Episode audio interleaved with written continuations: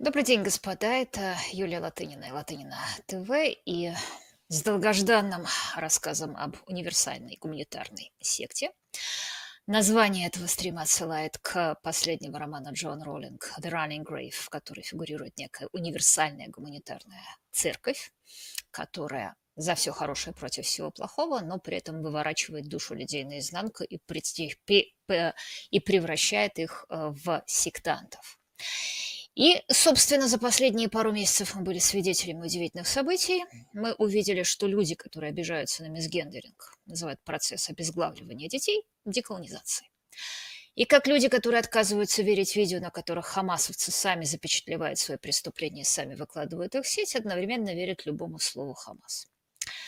Мы видели, как Красный Крест, Amnesty International, Human Rights Watch, ООН бьются в истерике, когда армия обороны Израиля заходит в больницы в Газе, но при этом ни слова не осуждают тот факт, что больницу использовали как командный пункт террористов или в них держали заложников. Мы видели, как люди, уверенные в своей доброте, пишут колонизаторы на листовках с портретами двухлетних детей Хамасом, и люди, которые рассуждают о деколонизации, почему-то не делают самого простого. Они не заглядывают и не считают основополагающих документов Хамаса. А, в которых написано, что евреи захватили весь мир, устроили Первую и Вторую мировую войну, а также французскую революцию, коммунизм и франкмасонов. А в этих документах написано, что земля Палестины принадлежит арабам по праву вакфа, то есть завоевания, а что евреи должны быть уничтожены правоверными мусульманами. Это и есть судный день, как это и сказал пророк Мухаммед. Судный день не настанет, пока мусульмане не сразятся с евреями и не убьют их. И что для решения этой проблемы нет другого способа, кроме джихада, а так, цитируя называемые мирные инициативы, противоречит идеям движения исламского сопротивления. В общем, мы увидели совершенно невероятную моральную слепоту людей, которые всегда утверждали, что они совесть и мораль мира. Эти люди нам объясняли, что, во-первых, никаких женщин и детей Израиля никто не убивал, во-вторых, они это заслужили, потому что были колонизаторами, а в-третьих, это не повод отключать в газе воду. И, в общем, на первый взгляд, мир столкнулся с удивительным. Гаттентотская мораль – это довольно распространенное в истории явление. Я украл хорошо, меня украли плохо. Это неудивительно, когда люди глядят на происходящее с точки зрения выгоды самих себя, своего клана, своей семьи, своего народа. Но тут перед нами люди, которые утверждают, что они глядят на происходящее с некой всемирной точки зрения которые в сущности присваивают себе прерогативы Бога. Они считают себя всеблагими и всеморальными, ну и, конечно, всезнающими, защитниками прав человека, деколонизаторами, страдальцами по всем угнетенным. И вот именно эти светочи борьбы за все хорошее против всего плохого обладают фантастической моральной селективностью. Они обладают памятью аквариумной рыбки, искренне забывая еще вчера отрезанные головы младенцев. Они обладают нулевой эмпатией, они не способны сострадать ребенку, которого вырезали из чьего матери, а просто называют убийство детей деколонизацией поселенцев. И этого для людей с этой нулевой эмпатией оказывается достаточно, чтобы полностью расчеловечить убитых и лишить их права на жизнь. Кроме того, они обладают нулевым интеллектом. Они даже не в силах прочесть устав Хамас, который отличается от Майнкамф только тем, что каждый раз, когда он призывает убивать евреев, он цитирует при этом Коран. Цитирую, например, а когда евре... тогда евреи будут прятаться за камнями и деревьями, и камни и деревья возопят. У мусульманин за мною прячется еврей, приди и убей его. Наконец, многие, хотя не все из этих людей, обладают каким-то совершенно потрясающим невежеством. Полагают, что Израиль находится в Карибском море, что Иисус был палестинцем, что до 1948 года на месте Израиля существовало некое палестинское государство, которое, видимо, евреи уничтожили и так далее. И не то чтобы речь шла о неграмотном простонародье, который свои сведения об истории получает из а, путинского телевизора или уст деревенского дичка. Речь идет о будущей управленческой элите, о студентах Гарварда и Еля. И, как я уже сказала, а, я называю этот феномен универсальной гуманитарной сектой по аналогии с недавним романом Джон Роллинг, где именно подобная организация, построенная на бесконечном навязывании чувства вины и отрицания реальности, называется универсальная гуманитарная церковь. И как возникла эта универсальная гуманитарная секта? Подписывайтесь на наш канал, делитесь ссылками на этот эфир, ставьте лайки. Мы начнем с истории и для начала мы вернемся в 2010 год, когда в знаменитой правозащитной организации Amnesty International разразился внутренний скандал. Amnesty – это правозащитный супертяжеловес, правозащитная сверхдержава. В прошлом 22 году она собрала 384 миллиона долларов а с 1 миллиона своих доноров, участников и добровольных членов. На 384 миллиона долларов можно сделать много добрых дел, и Амнистия неустанно позиционирует себя как обнаженную живую совесть мира. Именно она назначает, кого считать, а кого не считать политическими заключенными. Ну, как хорошо известно нашим российским слушателям, Алексей Навальный не прошел ее строгого теста после того, как а, некая Катя Казбек, которую мы имеем все основания полагать, что она была прокси кремлевской пропаганды, докатала на него донос вместе со скандалом исключила Навального из списков политзаключенных. А мы сейчас поговорим о человеке, которого Амнисти бескомпромиссно защищала, более того, она с ним сотрудничала. Его звали и зовут Муазамбек, он жив-здоров, он был англичанин пакистанского происхождения и член Аль-Каиды. Он выполнял в Аль-Каиде, да-да, в Аль-Каиде, самый настоящий Аль-Каиде, непридуманный, обязанности пропагандиста. А причем он желал жить по законам ислама, он воевал сначала в Боснии, потом в Чечне, все это было еще в начале 2000-х, а уже в 2001 году, то есть даже в 99-м еще это все было, а, до, в прошлом тысячелетии. А в 2001 году он переехал в Афганистан. Как писал сам Муазамбек, цитирую, «Я хотел жить в исламском государстве, свободном от коррупции и деспотизма». Цитата закончена. Афганистан под властью талибов показался Бегу именно таким истинно свободным и прекрасным местом. До своего переезда в Афганистан Бег, по его собственному признанию, цитирую, по его собственному признанию, прошел подготовку, по крайней мере, в трех террористических лагерях. Он также побывал в Боснии, а в Лондоне он содержал книжный магазин, где продавались книжки о джихаде. И самой популярной книжкой была «Защита исламской земли», которая как раз была написана одним из основателей Аль-Каиды Абдулой Азамом. Концы вошли в Афганистан, Бег скрылся вместе с Бен Ладеном в а затем переехал в Пакистан. Его арестовали потому, что в тренировочном лагере Аль-Каиды в Дерунте был найден банковский перевод на имя Муазама Бега. Э, Бега посадили в Гуантанамо, он провел там несколько лет, а в 2005 году вышел на свободу. И после этого он стал одной из суперзвезд старейшей правозащитной организации Amnesty International. На деньги Amnesty он ездил по Европе с лекциями о том, как его пытали кровавые американские палачи. А Amnesty International не спутила то, что одновременно с правозащитной деятельностью Бек продолжал заниматься прямой пропагандой террора. А в качестве президента исламского общества все предыдущие президенты которого сели за терроризм, а это тяжело сесть в Европе за терроризм, он организовывал в Великобритании лекции Альва, Анвара Аль-Авлаки. И по видеотрансляции, естественно, потому что в случае физического появления на территории Соединенного Королевства Аль-Авлаки, конечно, бы арестовали. А не смутило Amnesty International и то, что рассказы Бега о невыносимых пытках в Гуантанамо в точности совпадали с инструкциями того, что называется Manchester Manual, манчестерский учебник. Это такой э, текст Аль-Каиды, э, который объяснял, как врать неверно. Собственно, конечно, эта практика гораздо старше, чем а, манчестерский учебник, который написан в 20 веке. А, есть такая практика, она называется «такие». Это умышленная ложь неверным, а, к которой исламский фундаментализм не просто может, а обязан прибегать. Но, кроме того, вместе, в общем, как-то не смутило, что рассказы Бега о страшных пытках, которым он подвергался, э, хотя я не сомневаюсь, что Гуантанамо не подарок, но возникает вопрос, что вот, вот если бы там были такие страшные пытки, то, в общем, если бы человек из биографии Бега действительно, э, ну, просто смешивали как где-нибудь в какой-нибудь чеченской тюрьме, то он бы наговорил на три пожизненных срока, господа. А при этом Amnesty International утверждала, что не защищает утверждение, убеждения Маазама Бега, а протестует против издевательств, которым он подвергался. И запомним этот мем. А, это прекрасно, но, опять же, было не совсем понятно, почему Amnesty так доверяла рассказам человека, которому его организация прямо предписывала делать джихад руками неверных и при этом неверным лгать. А в конце концов, Amnesty же не будет цитировать российского пропагандиста Владимира Соловьева как надежный источник сведений о бомбежках Мариуполя, хотя степень правдивости Бега и Соловьева практически одинакова. Amnesty International зашла так далеко, что устами одного из своих руководителей, его звали Клаудио Кордония, даже заявила, что не возражает против джихада, если он оборонительный.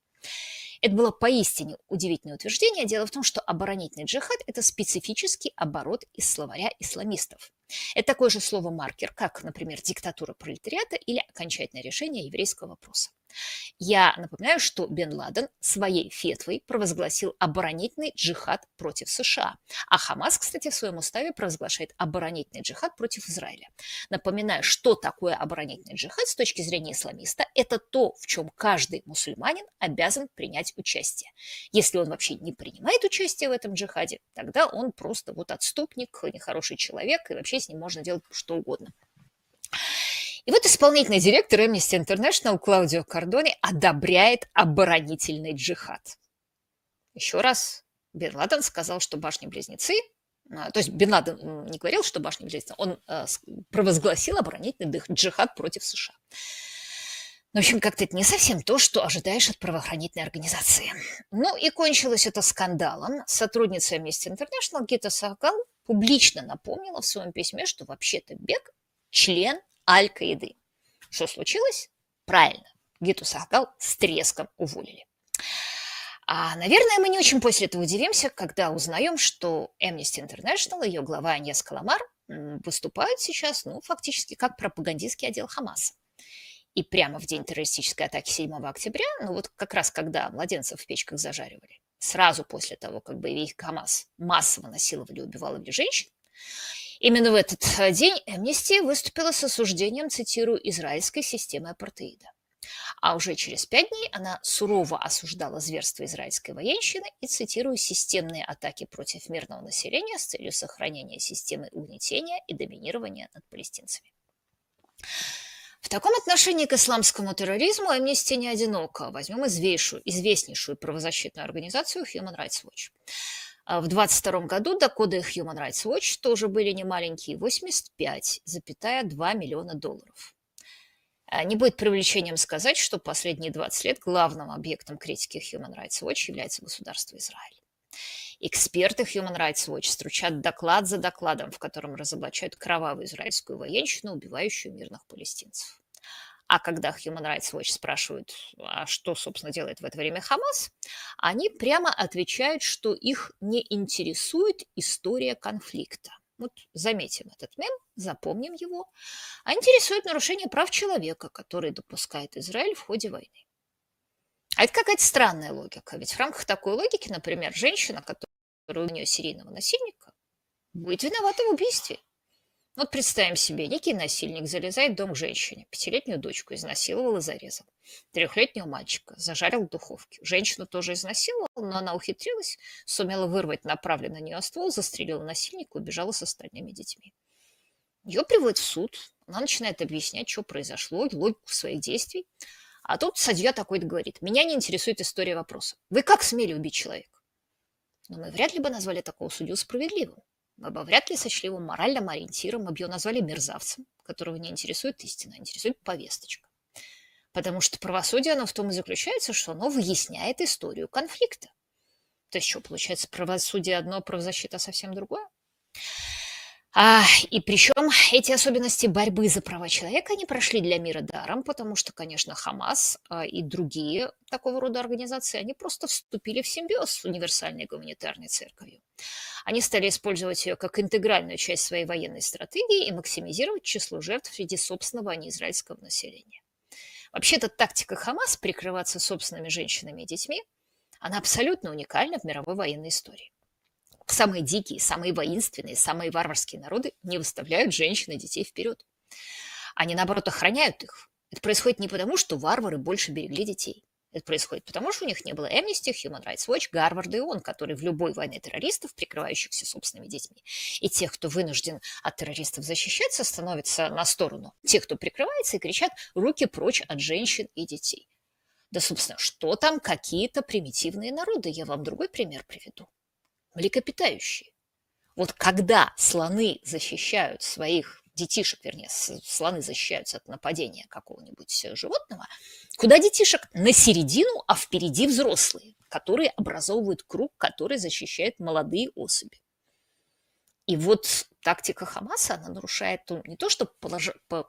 всегдашнее поведение человека в истории, она нарушает поведение животных стратегию поведения животных для выживания.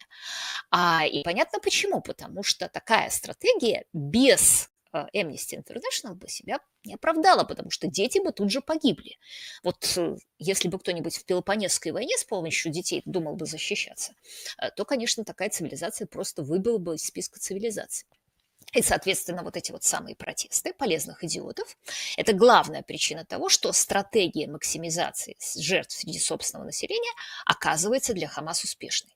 Это не просто пособники Хамас, это интегральная часть их военной тактики.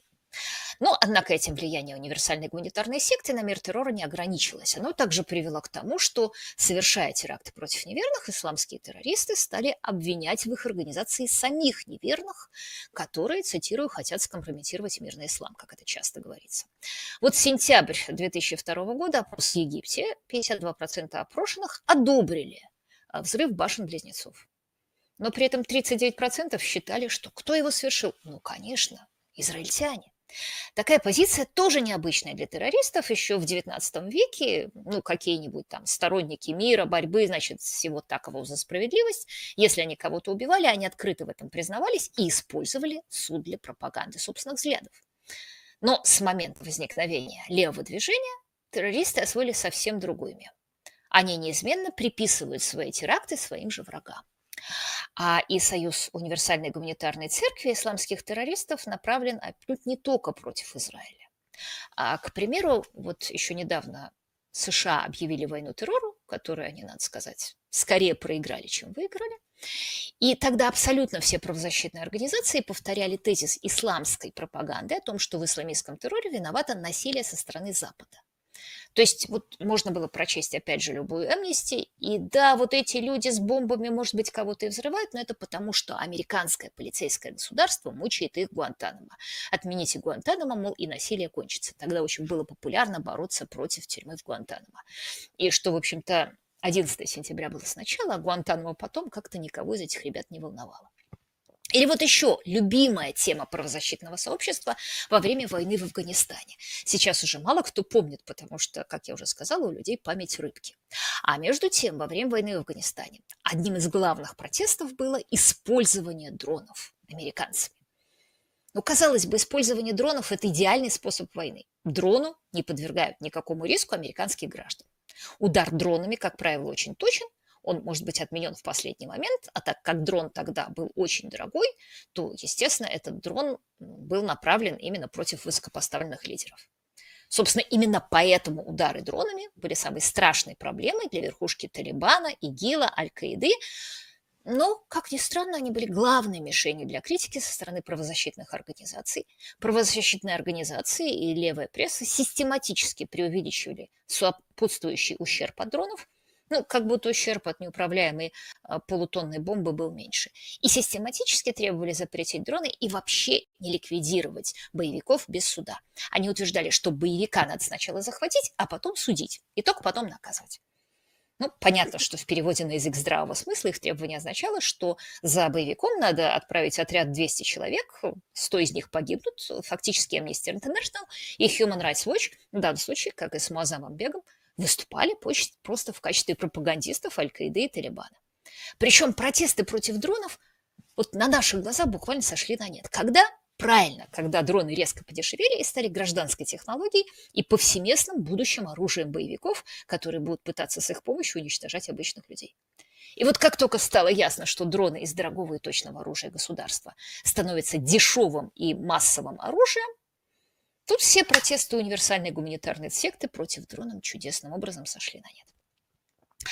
И вот я уже несколько мемов таких назвала. Нельзя казнить людей без суда, без следствия. Нас не интересует история конфликта. Мы не защищаем его взглядов, но мы верим каждому его слову. Вот это такая совокупность мемов, специально направленных на то, чтобы разрушить способность открытого общества, сопротивляться своим врагам и представить этих врагов невинными жертвами открытого общества. Возникает вопрос, как так получилось, почему Amnesty International, Human Rights Watch и другие правозащитные организации превратились в отделы пропаганды исламского терроризма. Может быть, в них какие-то скрытые террористы сидят? А скрытые исламисты сидят. Может быть, Муазаму Бегу удалось завербовать Клаудио Кордони. Может быть, наша универсальная гуманитарная церковь – это просто ширма для исламистов. И чтобы ответить на этот вопрос, перенесемся на другой континент, в Африку. В 2009 году, видите, мы говорим о сравнительно недавних событиях, но это уже глубокая история, как мы сейчас объясним почему. Так вот, в 2009 году основатель Wikileaks и эксцентричный австралийский компьютерный гений Джулиас Ассанж получил премию Amnesty International за свое участие в расследовании внесудебных расправ в Кении, где в 2008 году эскадроны смерти убили около 500 человек. И, получая премию, Ассанж назвал доклад об этих расправах признаком силы и роста кенийского гражданского общества и похвалил Оскар Foundation, а, сказал, что разоблачение этих убийств стало возможным благодаря грандиозной работе таких организаций, как Оскар Foundation. Ну, понятно, что Кения – это не совсем та страна, где демократические институты работают безупречно. Но господин Ассанж забыл упомянуть об одной важной детали. Убитые были членами секты под названием Мунгики. Это такая очень с одной стороны, секта, с другой стороны, банда. А могут в ней принадлежать только представители племени Кикую. А секта отрицает современную западную цивилизацию и требует возврата к традиционным африканским ценностям, то есть трейбализму, каннибализму и человекоубийству, э, ценности, которые она сама активно практикует. О ее внутренних ритуалах известно очень мало, потому что разглашение их полагается смерть, поэтому, значит, может быть, некоторые наговаривают, мы некоторые, наоборот, может быть, преуменьшают, но точно известно, что секта занимается рэкетом и террором, и вообще ее первоначальной базой были частные извозчики в Найроби. И тех, кто отказывался платить ей, беспощадно обезглавливали. И именно поэтому в июне 2007 года была кампания террора со стороны этой секты, она убила тогда свыше 100 человек. Кроме того, была у секты своя ширма, правозащитная организация, та самая Оскар Foundation, которая и предоставила Ассанжу материалы, которые разоблачали кровавые расправы без суда, без следствия. А напоминаю, что Ассанж в Кении жил несколько лет и, в общем-то, наверное, не мог не знать, что именно представляет из себя Мунгики. Это я к тому, что, как мы видим, что наша гипотеза, что в Amnesty International свели гнездо исламские фундаменталисты, не находит подтверждения. Амнистия в данном случае не защищала исламских фундаменталистов, она защищала, так сказать, языческих фундаменталистов. А людей, которые убивали во имя традиционной африканской религии, эту заботу о традиционных ценностях трогательно совмещали с самым обычным рэкетом. Кого-то напоминает, не правда ли? А с точки зрения настоящих исламистов, члены Мунгики, конечно, совершенно недостойны защиты, они грязные язычники, они подлежат полному истреблению вместе с евреями и христианами, они даже не люди книги, то есть вообще просто какой-то ужас. Может быть, в Amnesty International образовался какой-то странный союз исламистов и язычников? А смотрим дальше и переносимся на другой континент, в Южную Америку. А в Колумбию. 2002 год. Президент Колумбии избран Альваро Уриби. А к этому времени Колумбия представляла из себя то, что называется разрушенное государство, failed state. Не менее 10% территории страны контролировали левые повстанцы. За ними стояли десятилетия институционализированного насилия. Я напомню, что Пабло Эскобар, будущий основатель Медельинского картеля, э, в 7 лет он чуть не стал жертвой повстанцев, которые вырезали его родной Терибе. Вот эти они назывались чусмерос, привычку колумбийский галстук. Это когда у человека разрезают шею, через горло вытаскивают язык. А еще было популярно корте де флорера, или ваза. Это когда отрубленные руки ноги человека втыкали в его разрезанный живот. А в 50-х годах, ну это уже давно было, Чусмерос убили 300 человек. Ответный террор при бессилии правительства, правый. В разных провинциях люди объединялись в полуавтономные отряды самообороны. И к началу 21 века в из Unides de Colombia состояло более 20 тысяч бойцов. Левые финансировались из наркотрафика, правые, надо сказать, тоже. И когда Пабло Эскобару понадобилось уничтожить свои судебные дела, которые хранились в Верховном суде, он просто заплатил повстанцам из группировки М-19. Те в 1985 году захватили, а потом сожгли здание суда. Там еще, кстати, было 300 заложников.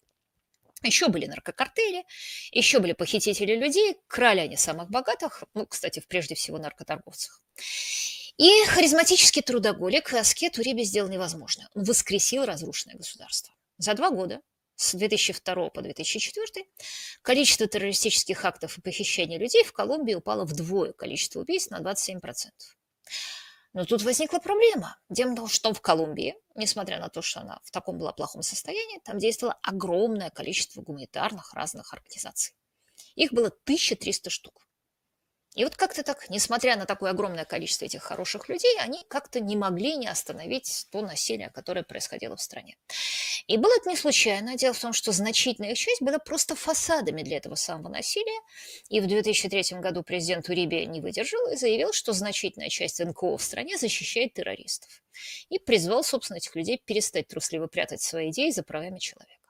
Ну, что тут началось? Правильно. Amnesty International, Human Rights Watch, они засыпали э, Запад петициями, которые требовали бойкотировать Колумбию и ее политику, которая ведет к углублению кризиса с правами человека в стране. Это я цитирую Amnesty International.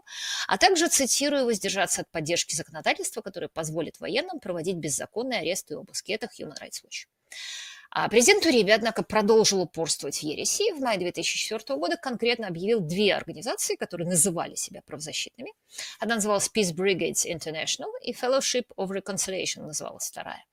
А они поддерживали некую мирную коммуну в Сан-Хозе де Апартедо в пособничестве наркотеррористам из ФАРК. Это, объявил, э, это заявил президент Уриби. Ну, опять же, сразу виск организаций левых по этому поводу побил все рекорды спустя месяц та же самая ФАРК, те же самые наркотеррористы вырезали 34 крестьянина в местечке Лагабара, Amnesty International скромно промолчала. Прошло 6 лет. И вот второй а, по старшинству из боевиков ФАРК, его звали Даниэл Сьерра Мартинес, кличка его была Самир. Он пришел на сторону правительства, и когда он беседовал с Мэрио Грэди в Wall Street Journal, он рассказал в том числе, что вот эта мирная а, коммуна Сан-Жозе де Апартада оказывала неоценимые услуги наркотеррористам, и вместе с ней были Peace Brigades International и Fellowship of Reconciliation. По словам Мартинеса, дело с пропагандой в этой мирной коммуне было поставлено так же, как хорошо, как у КАМАЗ. Потому что все было очень просто. Под предлогом мирности коммуна отказывалась допускать на свою территорию правительственные войска.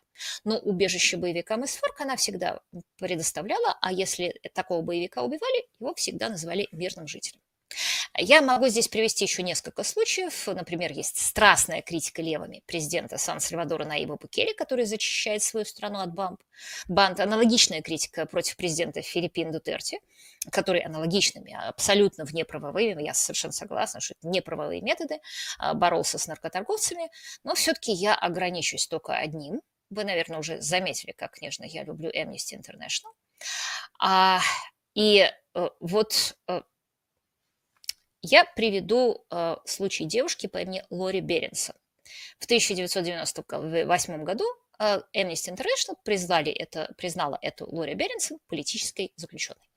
Так, как в всяком случае, было написано на сайте, посвященном защите самой Лори и Amnesty, но там как-то так немножко, там на сайте это было, сама Amnesty это никогда не опровергала, а мать Лори Беренсон, левая активистка, работала с Amnesty. Кто была такая Лори Бернсон? Это была, конечно, яркая представительница универсальной гуманитарной церкви. Она была американка. В 1995 году она приехала в Перу, в страну Перу. Там стала ходить в парламент, брать у депутатов интервью. Ну, это нормально, да, ты журналистка, берешь интервью у депутатов, ходишь в парламент. Единственное, что было странно, что интервью нигде не появлялись. А при этом в парламент госпожа Беренсон, мисс Беренсон, ходила не одна. У нее был фотограф. А фотографа звали Нэнси Гильвонио. Это была женщина тоже. И мало того, она была жена человека, которого звали Нестор Карпа. А это был один из лидеров, второй по старшинству, группировки, которая называлась «Движение именно Тупак Амару». Это была, ну, мягко говоря, коммунистическая террористическая группировка. И вот э, это Нэнси и эти Лори были арестованы. И когда их арестовали, то оказалось, что дом Лори Беренсон был штаб-квартирой террористов, которые готовили захват парламента. Нам нашли планы парламента, в нем нашли полицейскую форму, целый арсенал оружия, 3000 брусков динамита, трех боевиков при штурме убили, 14 захватили живьем. И вот когда Беренсон предъявили публике, она громко кричала, сжав кулаки, «Тупа, Камару, не террористы, они революционеры». Судья э, Лори Беринсон судили, и судья был в капюшоне. Почему? Потому что у движения Амару в это время была привычка расстреливать судей, которые выносят обвинительный приговор.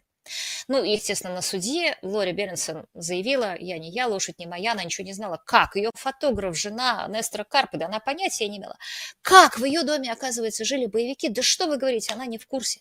Она просто скромный журналист, она брала интервью, ну и, конечно, что-то ее спросили, а если вы журналист, Если были интервью, то где они выходили? И тут она выдала, она говорит, вы знаете, вот я готовилась, готовилась, интервью должны были выйти, выйти. И тут вот э, полиция эта кровавая захватила дом, в котором я готовила интервью, и, э, соответственно, украла все мои заметки. Надо сказать, что эти объяснения не показались убедительными ни перуанскому суду, ни американскому конгрессу, который в редчайший случай не стал заступаться за соотечественницу.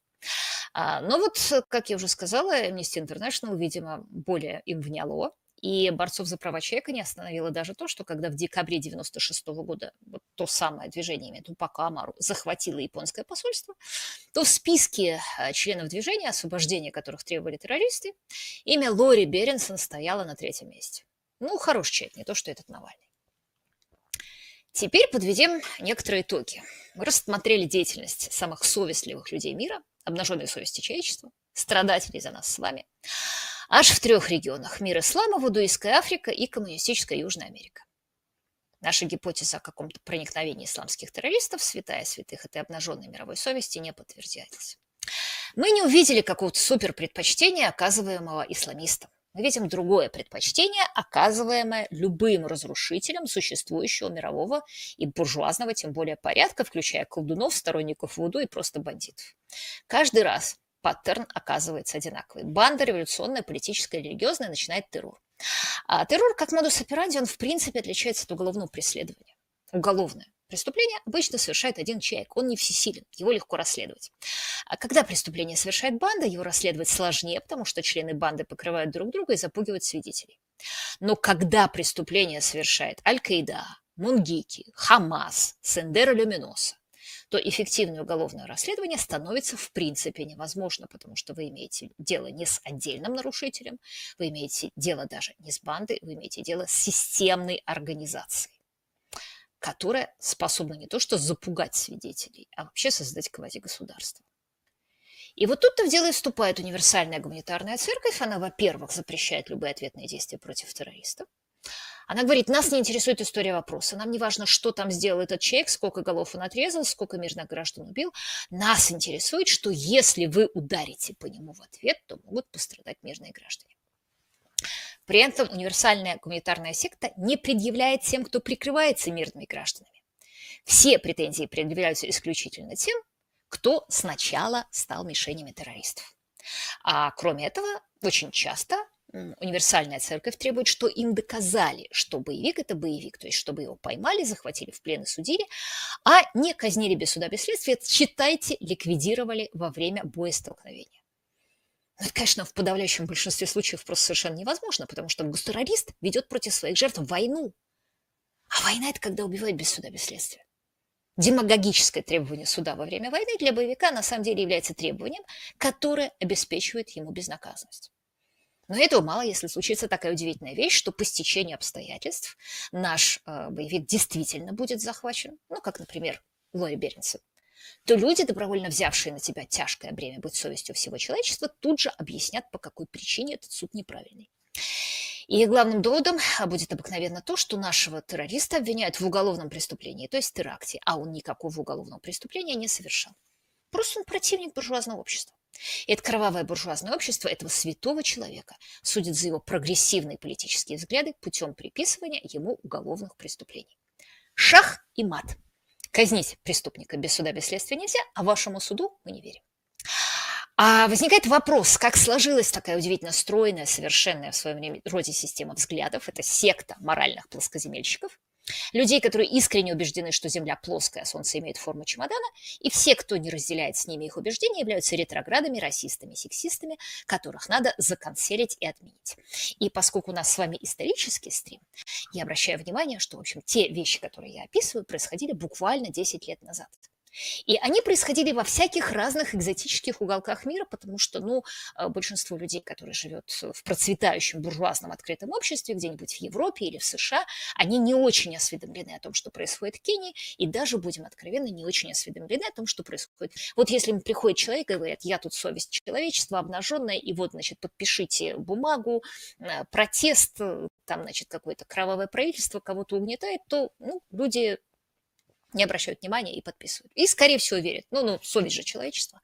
И обратите внимание, что буквально за 10 лет все а, приемы, которые были использованы там для Мунгики, для Тупака Амары, для разных экзотических локаций, вдруг буквально на наших глазах перекочевали в само открытое общество, и в частности такие движения, как БЛМ, а это вот, вот просто прямой перевод этих приемов, которые сначала были обкатаны в экзотических локациях, где люди не очень понимали, что происходило, и когда оказалось, что люди на это клюют и готовы быть за все хорошее против всего плохого, то все это начало происходить уже непосредственно в Соединенных Штатах Америки. И о чем мы говорим? Вот мы сейчас говорили о правозащитных организациях.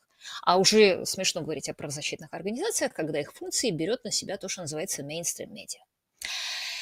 И это произошло буквально за 10 лет, но теперь мы вернемся. У нас все-таки исторический стрим, я даже его хотел поставить как исторический, а, хотя не совсем понятно, это история и политика, но политика черновик истории.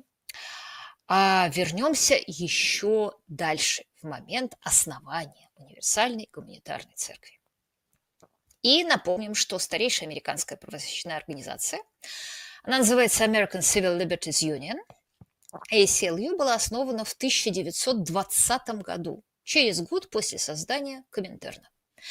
А еще 10 лет назад бюджет ACLU составлял 100 миллионов долларов, а количество членов 500 тысяч – а теперь этих членов 1,8 миллионов, а бюджет 300 миллионов долларов. За 10 лет он вырос три раза. Ну, не знаю, ни у кого ВВП так не рос в мире, какого-нибудь Китая, как у Оселью. И вот как-то странно, если подумать. Подумаем. Соединенные Штаты восстали против британской короны в 1776 году. Декларация о независимости тогда была принята. И в 1861 году север и юг США сошлись в войне за свободу, а, за отмену рабства. И все это время Соединенные Штаты первая в истории человечества протяженная демократия, в которой, например, свободные люди воевали за чужую свободу, как так обходилось без защиты прав человека, обходились правосудием и законом. И вот происходит Октябрьская революция, в 19 году создается Третья интернациональная компартия США, на следующий год ACLU. А кто ее создал? Один из создателей – это Роджер Болдуин. ACLU – это Роджер Болдуин, это писал видный активист организации, адвокат Артур Гарфилд Хейс, Гарфилд Хейс.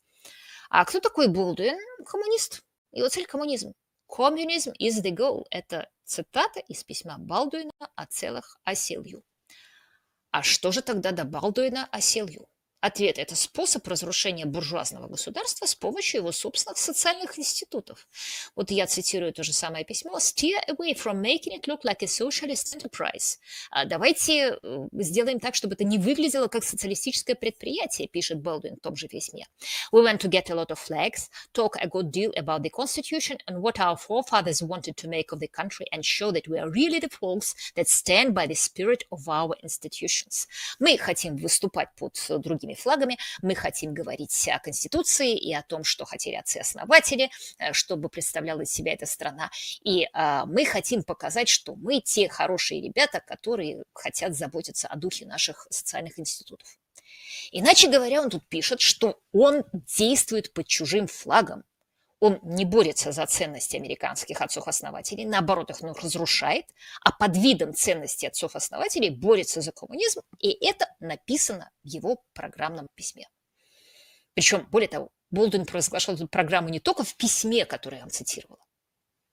Это тайное письмо с единомышленником в открытых выступлениях. В 27 году Болдуин в очередной раз посетил СССР. Сразу, кстати, забегая вперед, скажу, что после а, Хрущевского съезда он раскаялся в СССР и стал значит, против СССР тоже выступать. Это был еще 27 год. Он посещает СССР, пишет восторженную книгу об этой поездке, а в 1934 году, будучи коммунистом и поклонником Сталина, он пишет статью о гражданских свободах в Советском Союзе и США. И в этой статье прямо объясняется, почему в США защищает Болдуин свободу слова, а в СССР поддерживает репрессии и диктатуру. Вы скажете, как же, почему? Цитирую. Болдуин считает, что американская демократия есть, цитирую, только маска для капиталистической диктатуры. Цитата закончена. Если я, пишет в статье Болдуин, иногда защищаю свободу слова реакционеров, то только потому, что это позволит создать более свободную атмосферу для рабочих. А вот когда рабочий класс получит власть, как в Советском Союзе, то Болдуин за то, чтобы удерживать эту власть любыми, какие нужно средствами. Лучше не скажешь. Товарищ Болдуин открыто заявляет, что борьба ACLU за гражданские свободы есть вранье и притворство с целью установления коммунистической диктатуры, которая покончит с так называемыми лживыми буржуазными свободами проклятых противников этой диктатуры. И даже не надо уличать, что это какие-то тайные планы. Эти тайные планы являются граммными заявлениями. Как же выглядела защита прав человека, исполнение ICLU, организации, которая вела коммунистический джихад руками неверных и использовала ценности буржуазного общества для его уничтожения. А, напоминаю, господа, а, не забывать а, подписываться здесь на наш канал, делиться ссылками на этот эфир, потому что это большой концептуальный эфир.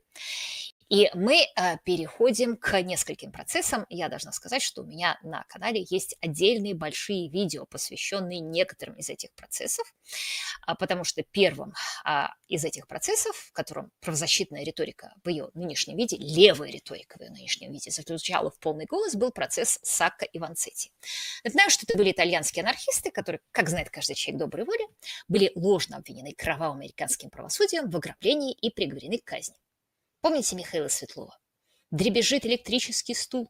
Можно слышать, как звякают цепи, протянувшись от Сакка к Ванцетти. А при этом, по странному совпадению, до создания Коминтерна и СЛЮ, кровавое американское правосудие, за все полтораста лет своего существования а, никаких своих политических противников в уголовщине не обвиняло. Но вот как-то не пришло ему в голову не обвинить сторонников английской короны в расследовании малолетних или там генералу Ли предъявить обвинение а, в краже серебряных ложечек. Но как только был создан Коминтерн, и сразу взорвавшаяся американская политическая система предъявила уголовное обвинение своим политическим противникам, чем, что удивительно, не какому-нибудь Роджеру Балдуину, нами упоминавшемуся, или Артуру Гарфилду Хейсу, или любому другому видному левому активисту, которые открыто провозглашали себя врагами буржуазного общества и делали все, чтобы его уничтожить, а двум итальянским рабочим, которые были никто, и звать их было никак. И я напомню, собственно, суть обвинения, еще раз, у нас большой эфир об этом есть, но э, вот здесь э, суть. 15 апреля 1920 года в городке Брейн-3 в Массачусетсе были ограблены и убиты двое кассир обувной фабрики и его охранник а машина, на которой было совершено ограбление, потом была отдана в ремонт. Полиции удалось выследить эту машину, вернее, одна из машин, которая участвовала в ограблении. И а, полиция устроила засаду на тех, кто приедет ее забирать. За машиной явилась вооруженная группа из нескольких человек. Они все разбежались, когда началась стрельба. Удалось поймать только двоих. Вот как раз Сака и Ванцетти. Остальные сбежали. И как только их обыскали, у этого одного из них, Сака, был найден револьвер, из которого и был застрелен инкассатор. Этот факт был подтвержден судебной экспертизой в 2021 году и в 1961 году, спустя 40 лет после процесса. А, кроме револьвера, а, в кармане Сака а, нашлись такие же патроны, как те, которые были найдены на месте убийства. Ну, вы скажете, таких патронов много. Дело в том, что эти были патроны производства фабрики Петерс, снятые из производства и настолько редкие, что во всех Соединенных Штатах сыскалось только два образца таких патронов. Один на месте убийства, другой в кармане Сака. А в кармане Ванцетти оказался револьвер, который был в точь-точь похож на тот, который был забран бандитами убитого охранника. После этого Ванцетти спросили, а сколько стоит револьвер? И он спутал его цену, он не мог ответить на вопрос. Его спросили, откуда он взял его, а сколько в нем гнезд для зарядов, 5 или 6. И на все это Ванзетти не мог даже ответить. Он не мог даже ответить на то, а, какими именно патронами заряжен револьвер. Он сказал, что револьвер заряжен одинаковыми патронами. А дело в том, что револьвер был заряжен разными патронами. И родичи убитого охранника Берарделя показали, что он именно так заряжал свой а, револьвер. Он вот ну, как бы перед уходом сунул руку, грубо говоря, там, в сумку, где были разные патроны, набрал и зарядил. И более того, уже впоследствии на суде Вансетти спрашивают, а вы в револьвере боек меняли? Он говорит, да нет, что вы не менял. А в револьвере, который изъят был у Вансетти, на самом деле был поменен боек, и обвинению удалось доказать, что убитый охранник Берарделли незадолго до смерти менял боек в своем револьвере.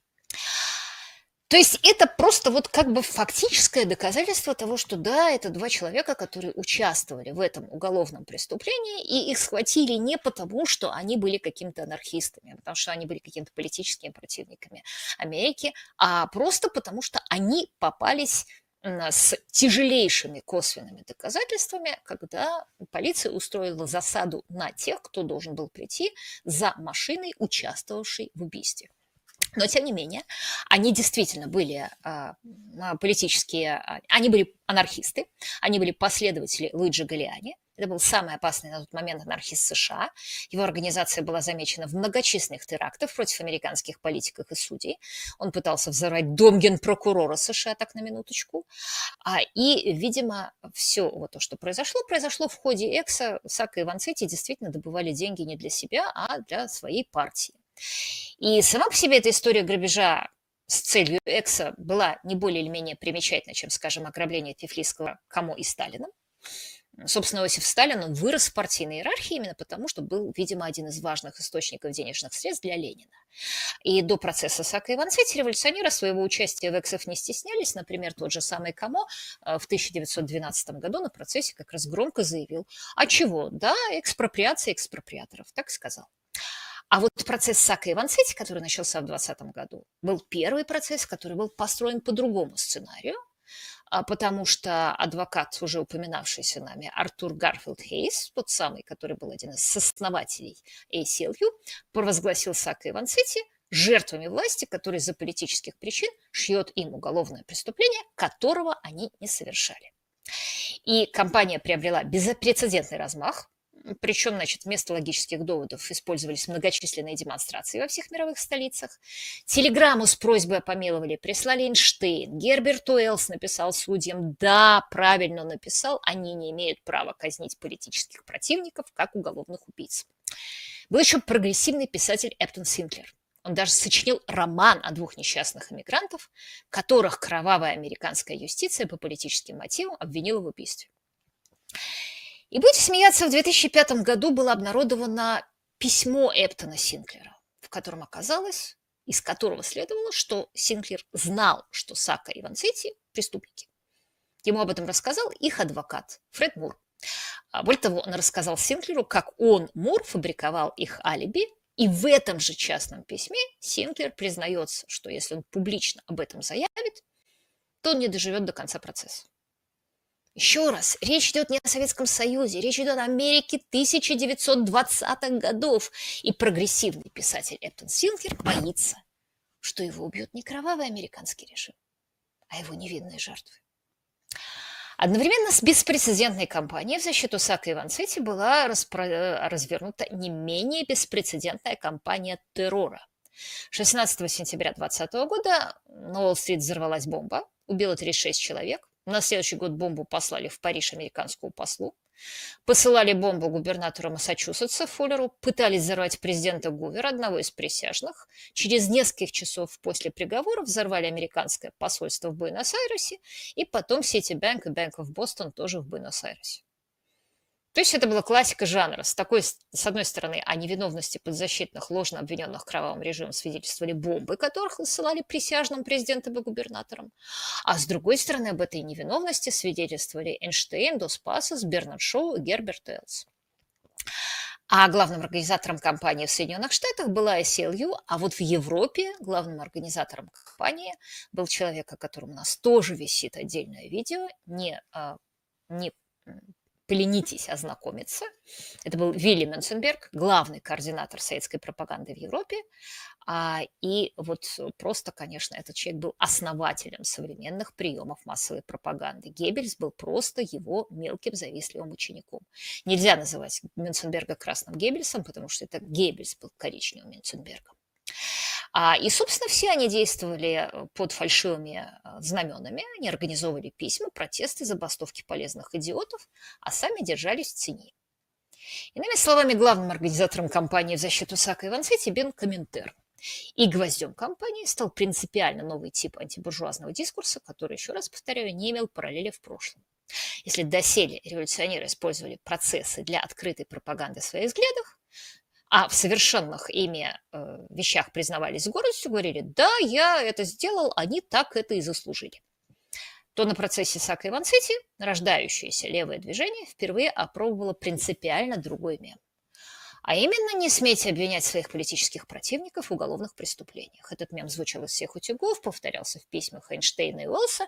Особенно он был хорош с точки зрения конструкции, потому что, ну как, получалось, что отменный революционер может делать все, что хочет, а если он попадется, то, ну как, не смейте обвинять политических противников в уголовных преступлениях. Еще один эпохальный процесс. Я говорю уже почти час, но извините, да, у нас долгий разговор. Я думаю, что он затянется на два часа, как и многие наши крупные исторические стримы. А, так что устраивайтесь поудобнее. Так вот, следующим эпохальным для American Civil Liberties Union процессом стал процесс Скотсборо. Он мало знаком россиянам, однако в США этот процесс сыграл ключевую роль в организации движения за права человека, даже послужил одной из основ для знаменитого убить пересмешника Харпер Ли. А история процессов Скотсбора, Скотсбора Бойс, была следующая. Есть такое американское слово «хоба», точный перевод которого «бич». Не бомж, не бандит, а бич.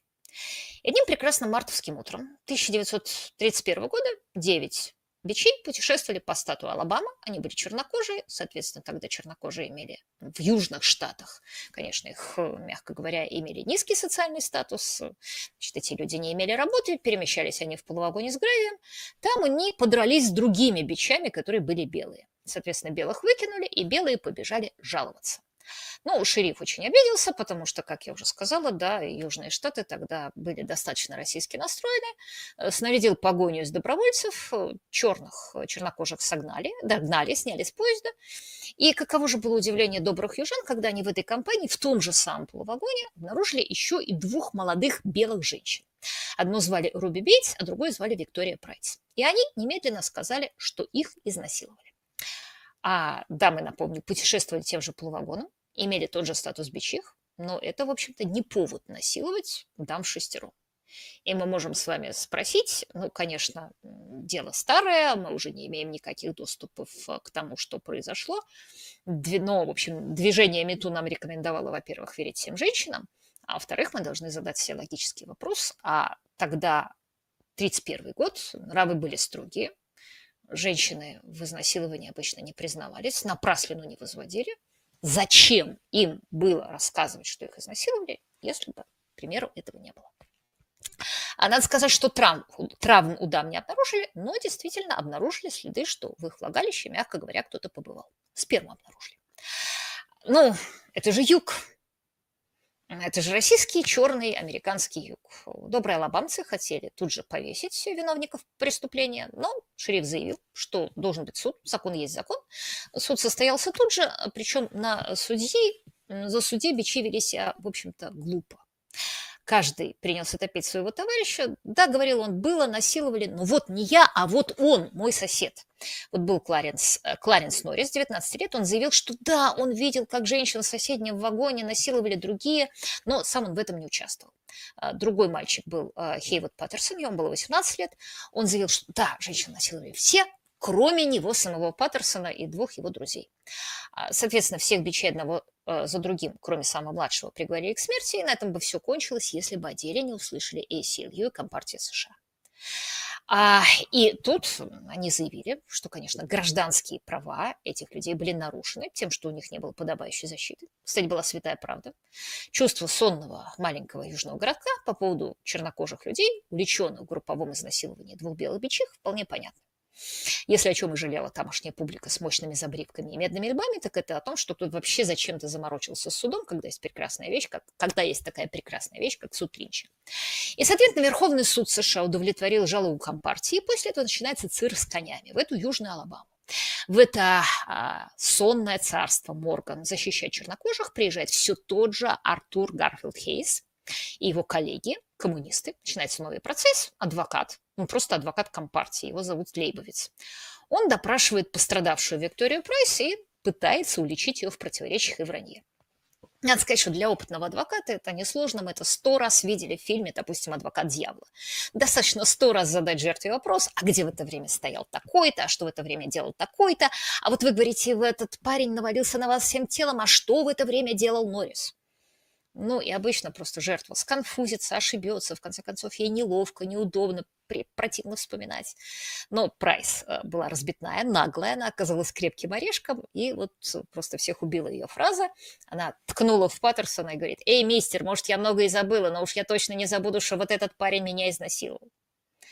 А, простые алабамские южане, естественно, не взлюбили адвокатов, коммунистов, даже несколько раз хотели их линчевать.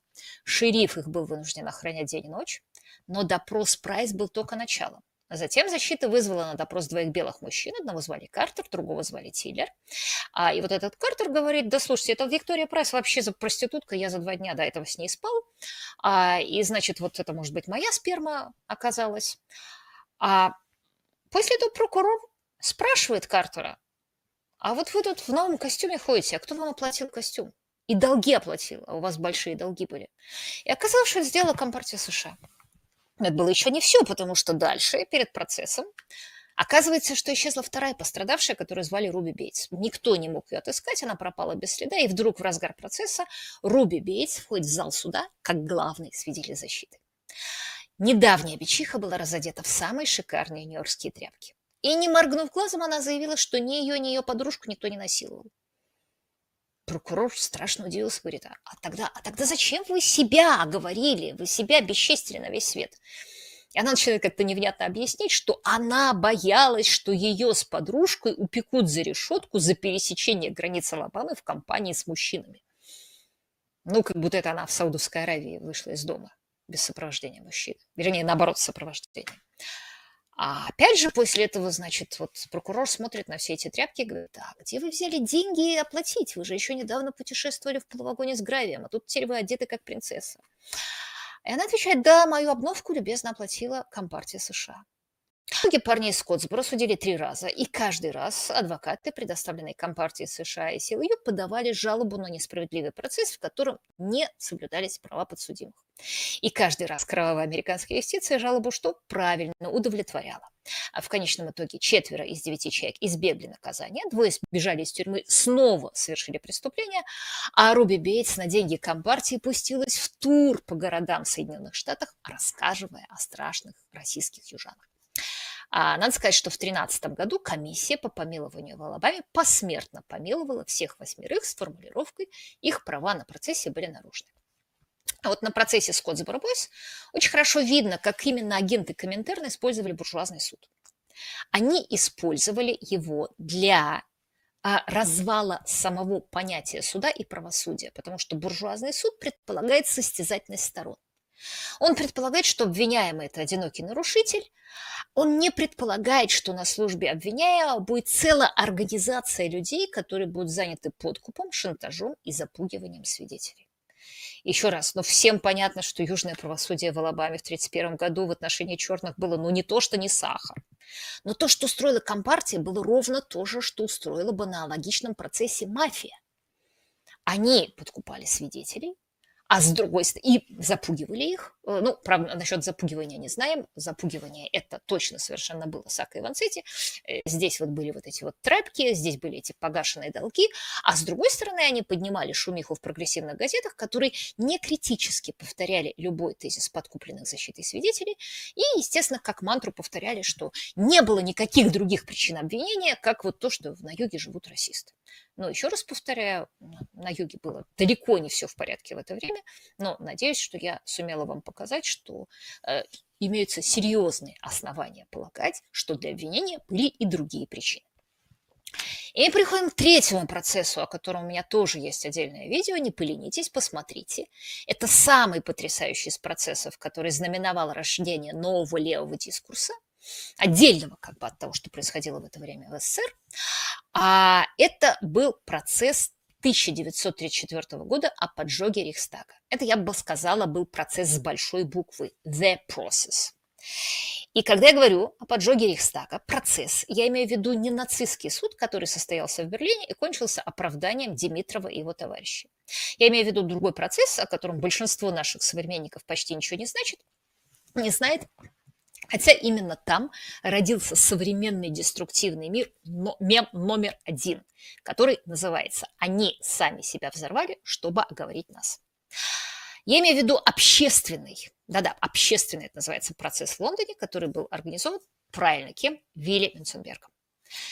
А поскольку, опять же, большинство слушателей за давностью лет вряд ли помнят, что там было с поджогом Рейхстага, ну, кроме того, что Рейхстаг поджег сам Гитлер, чтобы начать репрессии против коммунистов, а, перескажу коротко то, что я говорю в отдельном видео, и то, что можно прочесть в книге Фрица Тобиуса, это бывший немецкий полицейский, Рейхстагсбранд, поджог Рейхстага. Напоминаю, 27 февраля 1933 года, вскоре после назначения Гитлера канцлером, около 9 часов вечера, если точно, в 9 часов 03 минуты вечера, немцы они точные, 9 часов 03 минуты. Ганс Флоттер, студент теологии, идет мимо Рейхстага и вдруг видит, слышит звук разбитого стекла и видит человека, который внутрь лезет через разбитое окно, а в руках у человека пылающий факел. Дело было законопослушное, не Германия. А Ганс побежал за полицейским. Полицейского звали Карл Буверт. Причем он не поверил этому самому Гансу, побежал смотреть своими глазами. Ну, он подбегает к Рейхстагу, это было недалеко, видит разбитое окно, отблески пламени, селет поджигателя. Буверт начал стрелять. А при этом удивительная вещь, что немцы были тогда настолько дисциплинированными людьми, несмотря а, на нацистов, что они не решились полезть в раскрытое окно. Но все-таки это Рейхстаг. Значит, начали искать ключи, пока отпирали дверь, прошло минут 10, в 9 часов 22 минуты, то есть меньше через 20 минут после начала тревоги. Уже э, в, в полицейские это инспектор Скрановец и еще трое, вбегают внутрь и видят 25 очагов возгорания, большинство из которых уже погасли, потому что ну, где-то сгорела корзинка для бумаг, где-то погасла растопка, которая разложена прямо на полу. Ну, представьте себе, что вам за 20 минут надо в 20 местах поджечь э, здание. Вы не хорошо исполните эту работу. А некоторые, наоборот, занавеска в ресторане или зал заседания горели очень хорошо. А зал заседаний потом сгорел полностью, потому что его венчал стеклянный купол, и когда этот купол треснул от огня, зал превратился в гигантскую дом. А, здание было заперто, злоумышленник проник в него через разбитое окно. Все решили, что он же не может убежать, потому что если он влез в окно, значит, у окна уже стоят, вылезти-то он не может. А, полицейские бросились все обыскивать. Действительно, вскоре обнаружили молодого обнаженного по пояс человека. В Берлине в эту ночь, надо сказать, было дико холодно. Чуть ли не 20 градусов, то чуть ли не минус 20. А инспектор Скрановец э, говорит, ты зачем все это сделал? А тот отвечает, из протеста. Вот этого полуголого человека, которого поймали в Рейхстаге, а почему он оказался полуголым? Потому что он так много хотел поджечь, что он рубашку пустил на растопку. Вот рубашка была одна из тех вещей, которые он снял, чтобы устроить поджог. Его звали Маринус Вандерлюбе, он был бывший голландский коммунист, его потащили в полицейский участок, туда же прибежало все начальство.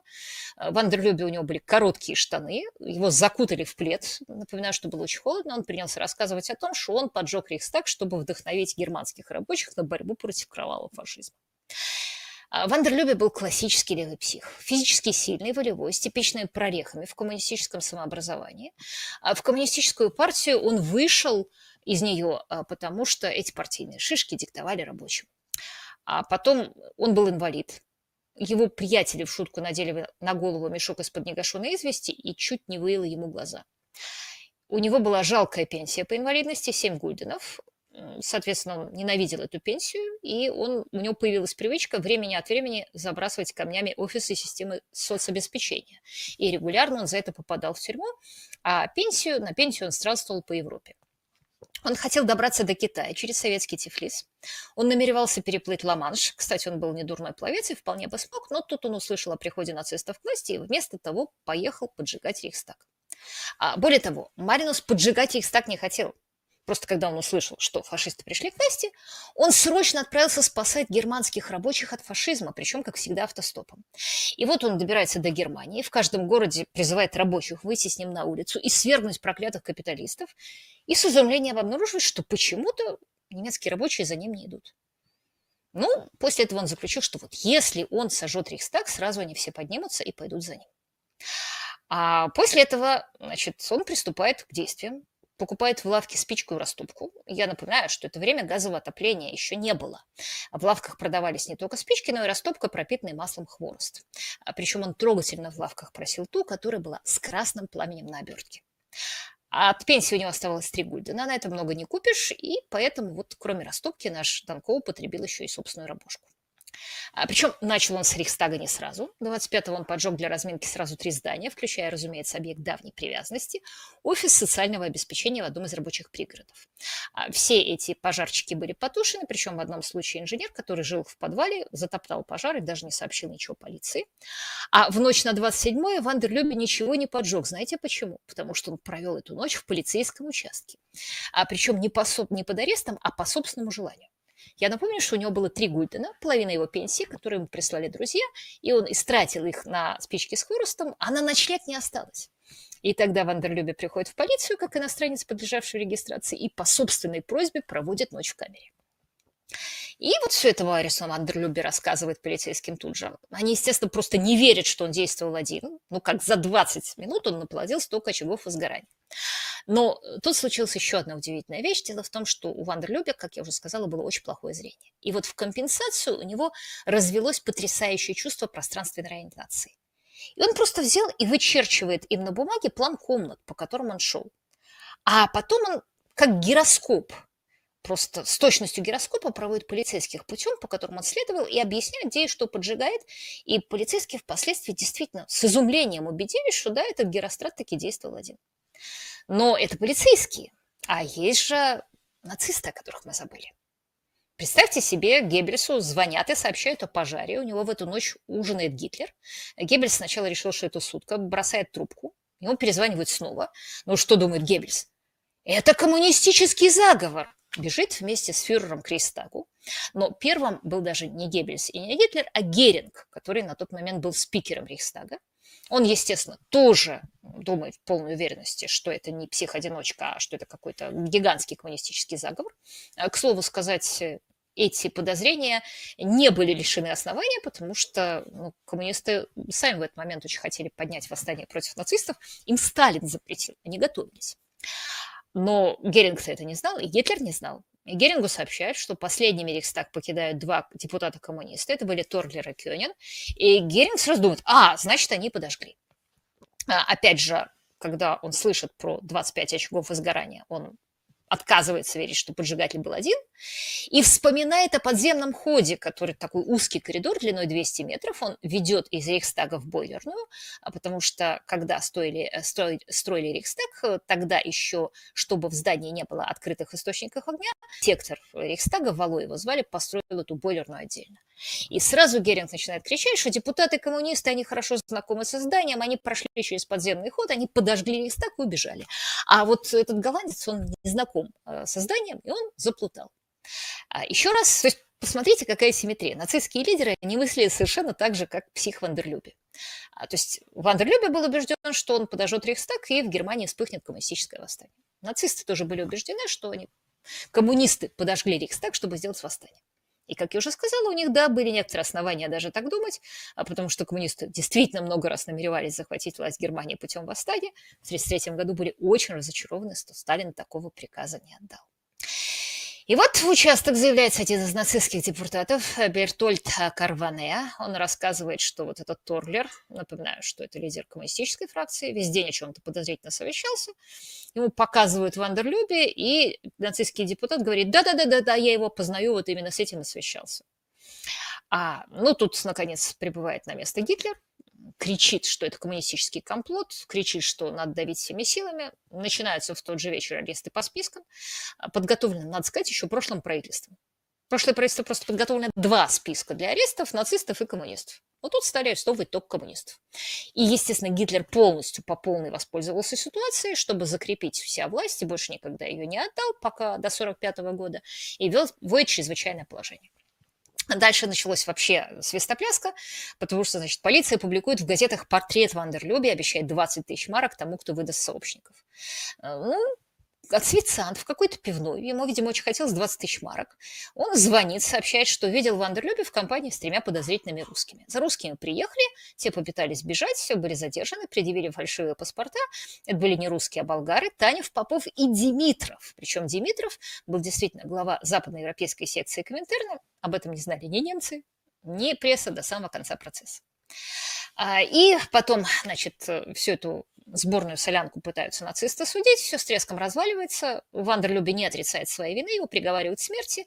А вот остальных четырех, Болгар и Торглера, оправдывают, потому что обвинения против них высосаны из пальца. И Димитров просто гремит на этом процессе, он становится абсолютной звездой, любимцем публики.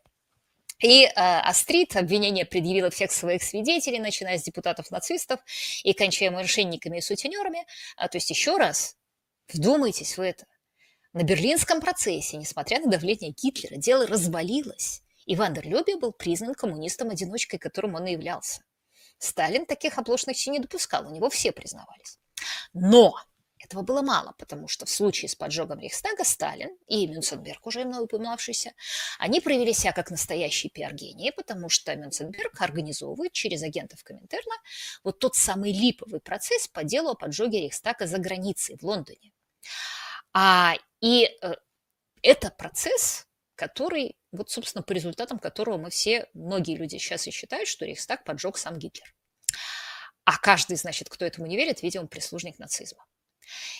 И, э, собственно, напоминаю, а, что а, Веря Менценберг, агент Коминтерна, ну, собственно, один из лидеров, я бы сказала, ну, не агент Коминтерна, да, там, отец э, пропаганды, и не только пропаганды, он отвечал за мобилизацию в Коминтерне всякого рода полезных идиотов на борьбу против фашизма, и специальностью его было как раз создание вот таких фейковых организаций, которые можно было назвать левыми, антифашистскими, правозащитными. Они создавались целыми десятками из людей доброй воли, э, которые иногда были агентами Коминтерна, а иногда, наоборот, считали Коминтерн выдумкой Геббельса. Э, Мюнценберг никогда не числился в их членах, он просто сидел в одном и том том же здании. А, вот Артур Кёстлер, который будущий автор «Слепящей тьмы», знаменитый антикоммунист, который в то время был правой рукой Менценберга, очень хорошо описывал, как, значит, Никакой формальной связи не было, но все эти организации сидели в одном и том же здании. Вот так это было просто, писал Артур Кёстлер впоследствии о своем идейном наставнике. А, собственно, вот Мюнценберг и в Лондоне организовал этот суд. А главным судьей на процессе был а, Прит, один из ведущих британских полезных идиотов. А, отметился он в том числе своей поддержкой сталинских процессов, которые, по мнению господина Притта, доказывали полную виновность обвиняемых. А другие судьи все были полезные идиоты из разных стран, из Бельгии, Дании, Франции, Нидерландов и Швеции. Соединенные Штаты были представлены кем? Правильно, наши слушатели могут уже ответить. Это был Артур Гарфилд Хейс, который был хорошо знаком Мюнценбергу еще со времен Сака и Ванцетти. А, и процесс в Лондоне начался с того, что человек, которого звали Венсан де Мороже Афери, и он был судьей, а выступает судьей в кавычках, а, играл роль судьи. И начал он, значит, свою речь еще раз повторяю, судьи, не обвинителя, со слов «это ты, Геринг, настоящий убийца, настоящий поджигатель» вступительное слово вступительным словом, все-таки ну, в процессах обыкновенно нужны доказательства, и с доказательствами было просто офигительно. Мюнценберг даже предъявил судьям, в кавычках, настоящего штурмовика в маске, который рассказал, что Рейхстаг поджег нацистские депутаты Силезии, штурмовик Хейнс, который пробрался подземным ходом. А на самом деле этим штурмовиком в маске был издатель коммунистической газеты «Красное знамя» Роты Фаны Альберт Нордер. Ну, полезных идиотов, когда смущали такие мелочи. А другой свидетель в маске сказал, что увидел список э, любовников Эрнста Рема, и в нем было имя несчастного Вандерлюбе. То есть, грубо говоря, это был не суд. Это была полная противоположность суду. Это был такой экспортный вариант троцкистско-бухаринских процессов, который был основан не просто на тотальной, а на очень наглой фальсификации. А при этом, если внутри Советского Союза фальсификация обеспечивалась пытками, то вну, вне СССР она должна была обеспечиваться единодушным давлением прогрессивного общественного мнения. Это очень важный механизм, который мы увидим будет мастерски потом много раз задействован. Вот Мюнценберг, он мастерски умел замещать атмосферу, собственно, суда, то есть логического поиска доказательств, атмосферой психоза и сопричастности. Ну, если ты не веришь в это, ты фашист. И это абсолютно завораживающе действовало на судей в кавычках на процессе. Но никто же не хочет быть фашистом. Но а, в нормальном суде вы не поверите человеку с мешком на голове, который... А, вы хотя бы спросите, а как его зовут? Если вы узнаете, что этот человек не имеет никакого отношения к нацистам, а является коммунистом, наверное, вы не поверите. А если вы узнаете, что, значит, то, о чем он свидетельствует, было физически невозможно, потому что он рассказывает, что вот этот нацист Хейнс пробрался через подземный ход, а есть газеты, которые напечатали его речь на митинге, который в этот момент состоялся в Силезии, то это не важно. Важно было то, что если ты в это не веришь, ты фашист. Судьи доброй воли считали политически некорректными быть фашистами. И почему я так долго говорю о трех этих процессах? Потому что без привлечения можно сказать, что эти три процесса организованы основателями универсальной гуманитарной церкви. А все эти три процесса, процесс Сака и Ванцетти, процесс Скотсбора и лондонский процесс о поджоге все были устроены совершенно одинаковым образом. Все они использовали систему буржуазного правосудия для разрушения буржуазного государства. Они использовали тот факт, что буржуазное правосудие бессильно гарантировать права потерпевшего против группы злоумышленников, которые готовы организовывать лжесвидетелей, а главное мобилизовывать общественное мнение таким образом, что этому общественному мнению совершенно не важны фактические обстоятельства дела. Они разрушали саму систему правосудия. Вот есть слово правозащита, которое я несколько раз использовала. Обратите внимание, что правосудие – это немножко другое. Более того, они разрушали систему логики и причинно-следственных связей, на которых правосудие основано. Я напомню, что это было время триумфа прогресса, это было время также триумфа детектива. Это было время таких авторов, как Конан Дойль и Агата Кристи, и таких персонажей, как Шерлок Холмс и Эркюль Пуаро. И детектива в этот момент с ученым роднило одно – процесс объективного поиска правды. Вот Ученый искал физический закон, а детектив искал преступника. И преступник существовал объективно. Его можно было найти, обличить и доказать. Истина в социальном мире, как и в физическом, была незыблема. Это основа литературного детектива. Если есть труп, то его кто-то убил, и тот человек, который его убил, это не зависит от контекста. Сыщика не призывают воздержаться от насильственных действий по отношению к убийце в связи с его тяжелым детством, социальным неравенством или системным расизмом. Большинствуазное правосудие – это полная противоположность тройболизма. Тройболизм говорит, да, член моего клана убил, но он член моего клана, поэтому пошли все лесом. Или есть религиозная секта, которая говорит, как вы смеете обвинять моего члена в убийстве? Мы хорошие люди, наш член не мог этого сделать, а потом, кого он убил, те плохие люди, поэтому это убийство оправдано. Вот самое главное в суде – факты, а не принадлежность к тому или иному коллективу. И вдруг эта простая и понятная, действительно совершенно буржуазная, как принято было в то время говорить, конструкция заменялась другой. Если неправильная социальная группа, например, белые южане или нацисты, гитлеровцы, нацисты, ужасные люди, обвиняли в уголовном преступлении представителя правильной группы, то оказывалось, что а, представитель правильной группы никого не убивал, покойник заслуживал смерти, а кто не верит в оба вышестоящих положения одновременно, тот фашист и ретроград. То есть это была идея а, истерического утверждения групповой принадлежности, которой заменялась идея установления фактов. Реальность объявлялась вторичной по отношению к коллективу. Член коллектива должен был отказаться от логики и а, фактов в пользу коллективной принадлежности. Он должен был использовать свой мозг не для исследования реальности, а для отрицания ее. И вот для этого разрушения реальности я бы могла назвать этот стрим по-другому, разрушение реальности. использовался ряд очень характерных антилогических приемов, которые впервые появились именно на этих процессах и которые с тех пор используются правозащитниками, а, вернее, используются универсальной гуманитарной сектой а для провозглашения любого преступника жертвой режима. Это есть специальные ментальные упражнения, которые должны заменить процесс и вот к рассмотрению их мы сейчас и перейдем. И бесспорно, главный из этих мемов на сегодняшний день – это мем «Нас не интересует история вопроса».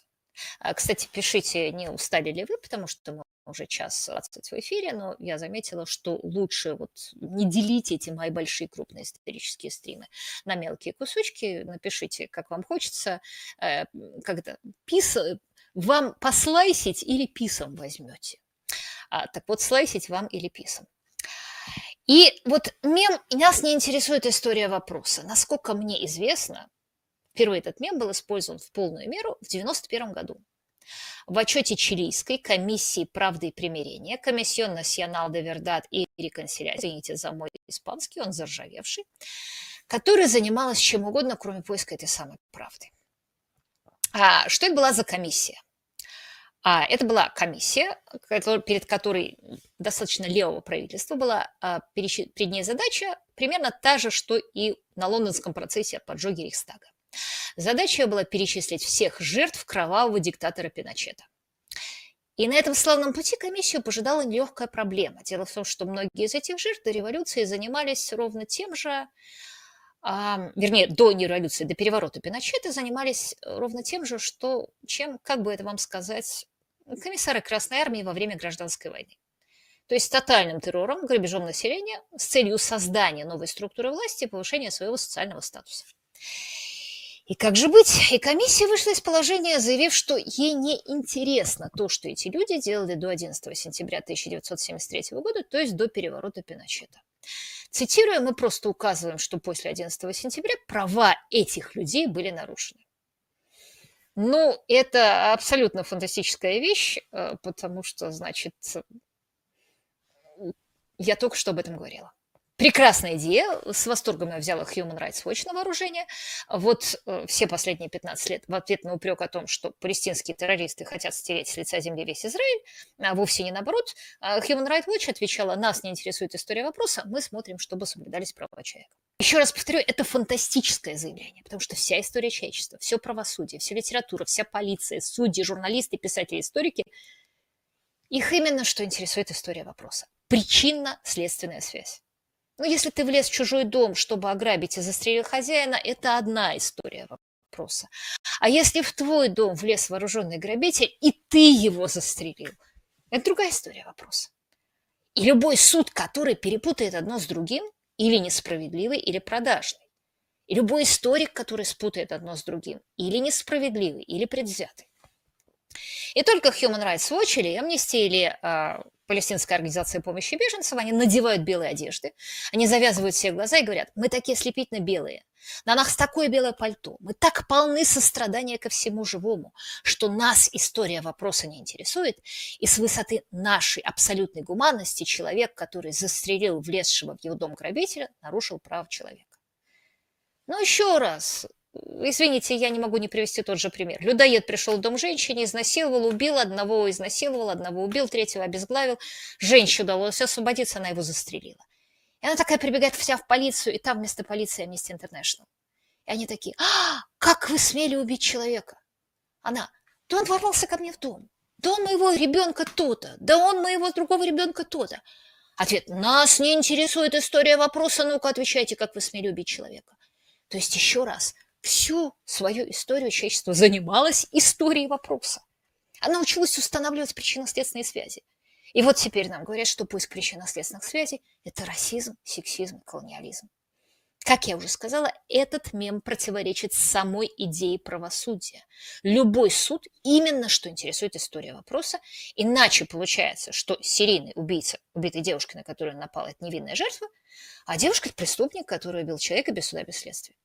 Нас не интересует история вопроса. Это замечательный прием ментальной йоги, который отменяет сам процесс мышления. Более того, на этот процесс, процесс установления причинно-следственных связей объявляет подозрительным, отщепенческим и несоответствующим высоким стандартам универсальной гуманитарной церкви. Вы скажете, как же совсем без причинно-следственных связей? Их же чем-то надо заменять, и универсальная гуманитарная церковь нашла, чем их заменить. Она заменила их штуковиной, которая называется, как правильно, контекст. Все зависит от контекста, говорит она. Призывы к геноциду, они зависят от контекста. Резьма 7 октября как заменила Amnesty International того же 7 октября, когда еще кровь не успела на перерубленных шеях младенцев свернуться, цитирую, мы должны в срочном порядке адресоваться к корням, root causes этих повторяющихся циклов насилия. Контекст это полностью отличается от причины следствий. Контекст в данном случае означает заявить, что ну, эта земля всегда была землей Палестины, что евреи на ней колонизаторы и захватчики, и что всякое сопротивление оправдано. Это такое новое издание мифологического мышления. Контекст – это сказать, что Иисус был палестинцем. Вот грубо говоря, еще раз повторяю, причинно-следственные связи. Допустим, поговорим о, о атаке Хамаса на Израиль. Причинно-следственные связи – это сказать, что в 1947 году Организация Объединенных Наций приняла решение о разделе британской подмандатной Палестины на Израиль и арабское палестинское государство. Вообще-то это было катастрофическое для Израиля решение, потому что новое государство создавалось в границах, которые делали его выживание невозможным. Фактически он омывала руки. Она создавала государство, которое должно было быть опрокинуто в море и уничтожено, и арабы должны были доделать то, что начал Гитлер, и можно было после этого развести руками и сказать, ну, ну, а мы тут, мы, может, тут старались, так старались, а вот не удержались. И было хорошо известно, что окружающие арабские государства намерены уничтожить Израиль, что лидеры арабского населения, прозывавшие в Палестине, систематически организуют еврейские погромы, что они являлись союзниками Гитлера. Но, несмотря на это, евреи немедленно признают решение ООН, а арабская страна не признает. Армии пяти арабских государств вторгаются в Израиль, чтобы уничтожить всех евреев до последнего, и просят местных палестинцев временно уйти из театра военных действий, чтобы не мешать войне и попасть под горячую руку. Кто-то из палестинцев бежит сам, встревоженный, опять же распространяющими слухами об израильских зверствах. И вместо того, чтобы быть перерезанным до последнего младенца, Израиль выжил. Преступление его заключалось в том, что он не подвергся геноциду. При этом те арабские деревни, которые оказались, э, остались на территории, просто люди не убежали. Они получили все права граждан Израиля, они сейчас являются израильскими гражданами, пользуются всеми правами демократии. Единственное арабское население на Ближнем Востоке, которыми пользуются. Но кто бежал, то бежал. А, и э, хотя они были стопроцентными арабами, такие же, как их братья-арабы в Иордании и Египте. Те правители, которые говорили их бежать, отказались предоставить им права гражданства. Они назвали их беженцами и поселили в лагерях, чтобы растить из них боевиков и использовать как перманентное оружие Израиля против Израиля снова и снова, что само по себе абсурдно, потому что 70 лет беженцев не бывает. В Европе после Второй мировой войны а, было из мест векового обитания переселено около 20 миллионов человек, включая 16 миллионов немцев – но ну и вы нигде на территории Германии не найдете поселения беженцев из Силезии и Судет, которые там сидят на пособиях, э, не работают, ждут возвращения в родные земли и так далее. Такова причинно-следственная связь. Я немножко долго говорила, но коротко она заключается в том, что 70 лет назад арабы хотели стереть Израиль с лица земли, но проиграли. А контекст, контекст он выглядит совершенно по-другому. Контекст это в 1948 году кровавые израильские колонизаторы выгнали местное автохтонное население с занимаемой ими веками земли. Цитата закончена. А вернемся к другим мемам, которые потребляет универсальная гуманитарная церковь. Одно из самых популярных мемов, я уже о нем говорила во время войны с террором, нельзя уничтожать людей без суда, без следствия, их надо непременно захватить и судить, а все остальное – это военное преступление. А это утверждение повторялось так часто, что, еще раз повторяю, люди перестали замечать, насколько оно абсурдно. Суд – это вовсе не необходимое условие установления истины. Сталина никто не судил. Тем не менее, мы можем себе составить вполне адекватное представление о размахе, о размахе его репрессий. Суд не всегда возможен даже при обычной уголовщине, но преступник захватил заложника и отстреливается. Какой тут суд? Но самое главное, суд неприменим на войне. На войне людей убивают именно что без суда и без следствия. Весь смысл войны – убить противника раньше, чем он убьет вас. То есть, по сути, когда э, во время войны с террором, которую вели США, требования вот этого вот непременного суда э, над людьми, которые воюют против западных ценностей в составе хорошо законспирированных, прекрасно структурированных, расправляющихся с ненужными свидетелями организаций, универсальная гуманитарная церковь предлагала воевать следующим образом. Давайте сначала пошлем вражескому солдату повестку в суд. Если он не придет в суд, убивать его нельзя. Надо его туда доставить. Там в суде надо выяснить, служил ли солдат в боевых частях или, допустим, поваром. А если в боевых, точно ли он кого-то убил? А вдруг он промахнулся, стреляя? И к наказанию приговорить только тех, относительно которого будет доказано, что именно он стрелял и убил. Вот так войны, мягко говоря, не выигрывают. Это не требование, а издевательство. Если в войне одна сторона стреляет противника, а другая не может стрелять без суда, без следствия, то сторона, которая не может стрелять, заведомо проиграет, даже если она технически сильнее. И обратите внимание, что, собственно, это был чрезвычайно эффективный мем, который лишил свободное общество возможности хоть сколько-нибудь эффективно вести войну с террором. Вот если мне скажут, спросят, почему свободное общество, почему Америка проиграла в Ираке в Афганистане, ну, я скажу, что 50% на совести этого мема. Но а вы, конечно, можете наивно подумать, что уж если случилась такая исключительная вещь, давали боевика, устроили над ним суд, то вот это событие универсальную церковь обрадует, и она закричит «Во как надо!». Еще раз из того, что мы уже обсуждали с вами, вы поймете, что вовсе нет. Можно гарантировать. Каждый раз, когда боевика действительно хватает и судят, как уголовного преступника, то наш мем меняется на противоположный. И вместо «нельзя убивать людей без суда, без следствия» универсальная гуманитарная секта кричит «Вы шьете ему уголовное преступление, а он просто противник вашего общества». Этот мем впервые был опробован на процессе Сака и Ванцетти, на процессе Лори Беренсон, на абсолютно любом другом процессе, который привлек внимание гуманитарной церкви. А, и а, соответственно, эти все мемы, а, да, вот Исаак и Ванцетти вовсе не были осуждены потому, напоминаю, что были анархистами. Ровно наоборот, если бы они были обыкновенными грабителями, такие улики, которые против них были, никто бы никогда в жизни не подверг сомнению. Зато произошло другое. Видеть доказательства их вины для переверженцев универсальной гуманитарной церкви было постыдным. Это означало, что ты идешь против коллектива, это ты выходишь за флажки. И обратим внимание, что все эти мемы были направлены против логики и фактов, но все они работали на подтверждение групповой идентичности. Кроме того, они всегда ходили парами, и два мема в одной паре всегда противоречат друг другу. Вот изучать историю вопроса запрещено, но контекст необходим. Убивать боевика без суда, без следствия нельзя, но как только этот суд начинался, то сразу оказывается, что на собе подсудимых сидит совершенно невиновный человек. Продолжаем наше изучение мыслительных приемов универсальной гуманитарной церкви. Один из них гласит, что все акты насилия, которые совершаются во время войны или конфликта с той стороной, которой церковь симпатизирует, должны быть приписаны той стороне, другой, которую церковь отменяет, вне зависимости от фактов, доказательств, логики и даже личных свидетельств тех, кто совершил эти преступления.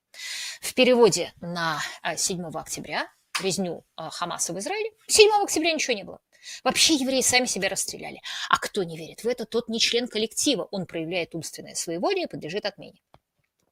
Еще раз напоминаю, что мем «они сами себя расстреляли» был не характерен для террористов XIX и даже части XX века. Они хвастались своими подвигами, они не обвиняли в них своих жертв, и впервые он с ошеломляющим успехом был опробован сталинским пропагандистом Вильямом Цунбергом на лондонском суде, в кавычках, о поджоге Рейхстага.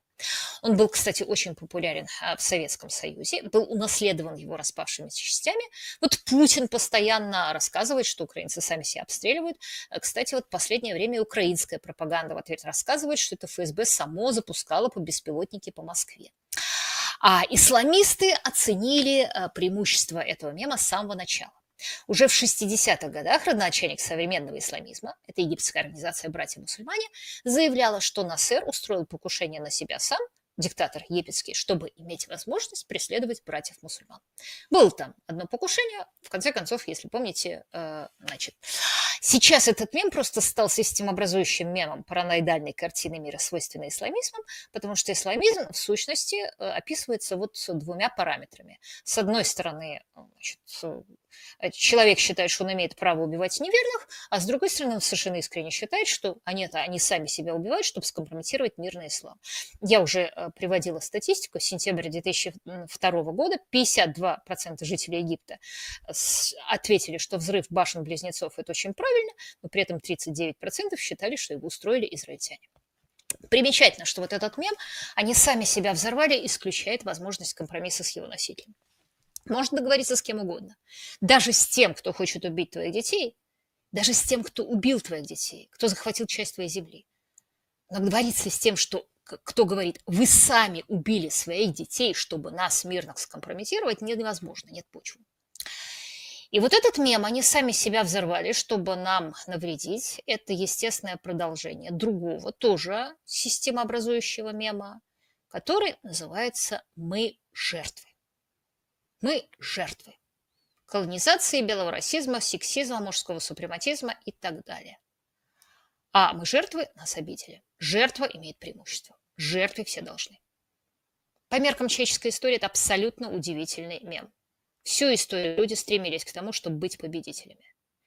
Ни один завоеватель не нуждался в обоснованиях, чтобы начать войну. Юлий Цезарь перед вторжением в Галлию не говорил, что галлы нас обидели. Саргон Александр Македонский не говорил «мы жертвы», ничего подобного. Они говорили, это мы сейчас быстренько всех обидим. Мы победители, а жертвы – это вот они. Но сейчас любое массовое тоталитарное течение действует наоборот. Оно представляет ту группу, от имени которой она выступает, жертвами.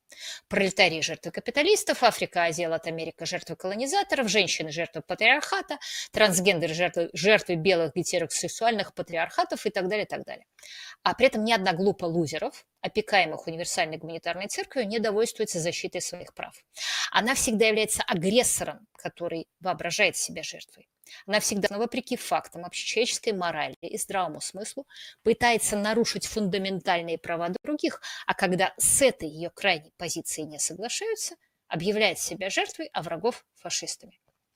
Хамас заявляет, что ему нужна вся территория Израиля.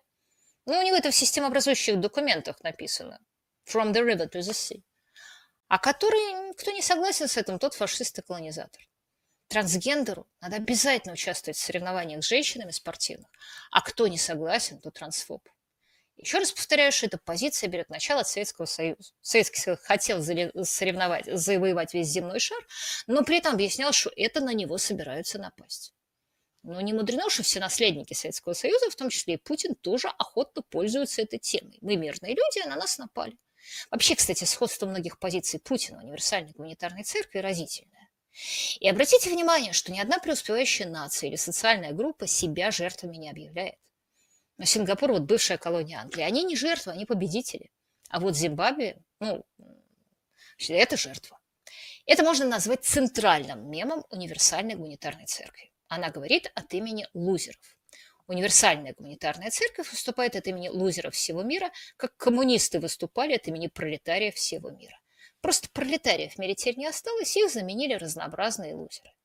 И основной посыл универсальной церкви прост. Лузерам все должны, и лузерам все можно. Вот лузеры могут делать что угодно, а, кто, а кто им вломит в ответ, те преступники. Нас не интересует история вопроса, его надо поставить в контекст. Контекст таков, что эти люди в свое время страдали, значит, им все можно. Ну и, разумеется, когда говоришь от имени лузеров, то требуешь также для себя денег, на которые лузерам церковь будет помогать. И обратите внимание, ведь денег нельзя требовать для победителей. Победители не нуждаются в деньгах. Победители – эти те, у кого деньги надо забрать. Это можно сделать, внушив их чувство вины, что они агрессоры и преступники, что они виноваты в другом, в том, что другие проиграли. И, разумеется, универсальная гуманитарная секта, она заинтересована в том, чтобы ее кормовая база оставалась нетронутой. Вот э, может ли она быть, например, заинтересована в уничтожении Хамаса и в том, чтобы сектор газа превратился в Дубай, а палестинцы в секторе газа жили счастливо и богато? Конечно, нет, потому что Дубаю не нужна универсальная гуманитарная секта. Вот как организация помощи палестинским беженцам может не финансировать Хамас? В том-то и дело, что она может финансировать только Хамас или аналогичное движение. Потому что вся суть организации помощи беженцам заключается в том, чтобы финансировать бедных несчастных беженцев, у которых нет своего государства, которые поэтому не могут заработать в рамках обычной экономики. Если государство появится, организация помощи беженцам исчезнет. Значит, надо, чтобы оно не появилось. Надо, чтобы несчастные беженцы в четвертом поколении требовали, что для того, чтобы перестать быть беженцами, им надо уничтожить весь Израиль. Но поскольку требование это невыполнимо, то Организация помощи палестинским беженцам может продолжать финансировать онных беженцев и разводить руками. Но мы так хотим, чтобы у несчастных палестинцев было государство, но почему-то вот эти израильтяне не хотят выполнять их справедливых требований. Еще раз, это не НРВА для Хамаса, это Хамас для Организации помощи палестинским беженцам. Заинтересована ли, скажем, универсальная гуманитарная секта в том, чтобы чернокожее население США стало супер успешным в бизнесе и науке? Разумеется, нет, тогда некого будет защищать, некому будет голосовать за партию лузеров. Чем более зависимы будут лузеры от подачек, тем больше они будут любить тех, кто их представляет. Кстати, это очень часто действует и внутри тоталитарных режимов. Чем более бедное население, тем больше оно зависит от диктатора, который дает подачек. И больше, тем больше лузеры будут ненавидеть тех, кто преуспел. Тем больше будет та энергия и разность потенциалом, на которых работает универсальная гуманитарная церковь. Еще раз, это вполне себе сложившаяся система взглядов и ментальных гимнастик для их поддерживания. Это такой коммунизм 2.0, следующая итерация коммунизма, который разрушает реальность, но способствует коллективной сплоченности. Это фактически светская религия, потому что именно религии функционируют таким образом. Не надо удивляться, что эта система отрицает реальность, потому что именно из отрицания реальности она черпает свои силы. Эту систему можно назвать системой деструктивных мемов. Я как раз пыталась их описать. А на чем основано любое деструктивное вранье? На двух вещах. Во-первых, на существовании могущественной группы интересов, которая из этого вранья извлекает административный ресурс. И во-вторых, на, во-вторых, на широкой массе реципиентов, которые извлекают из этой идеологии психологическую компенсацию. И любой мем, который соответствует данным параметрам, будет распространен в общественной среде, и бороться с ним посредством логики будет бесполезно. Например, там, есть критическая расовая теория, которая рассказывает, что все белые расисты и несут историческую вину перед чернокожими. А если они что они расисты, это denial, это отрицание. Можете сколько угодно говорить, что это расизм наизнанку, потому что когда той или иной расе или нации приписываете черты, в которых она виновата по факту рождения, это и есть расизм. Вы там можете приводить примеры, говорить, ну, слушайте, рабство, оно существовало во всех человеческих культурах, в том числе в Черной Африке, в исламских странах. А, наш ислам существовал в античности, в России под названием крепостничество. А в Библии, что европейская цивилизация XIX века была, наоборот, единственной цивилизацией, которая рабство запретила. Вы можете рассказывать, что критическая расовая теория контрпродуктивна, что человек, который ей заражен, теряет стимул, стимул к развитию. Вместо того, чтобы учиться и работать, что-то добиваться, ему говорят, слушай, ну математика нам российская наука, правильное прописание – это расизм, ты жертва, тебе все должны. Те, кто это не признает, тот тоже расист. Ну, слушайте, так приятно так жить. Это ж не приведет эти доводы ни к чему, потому что дело не в логике. Дело в том, что Соединенные Штаты – это очень богатое общество, в котором есть что делить.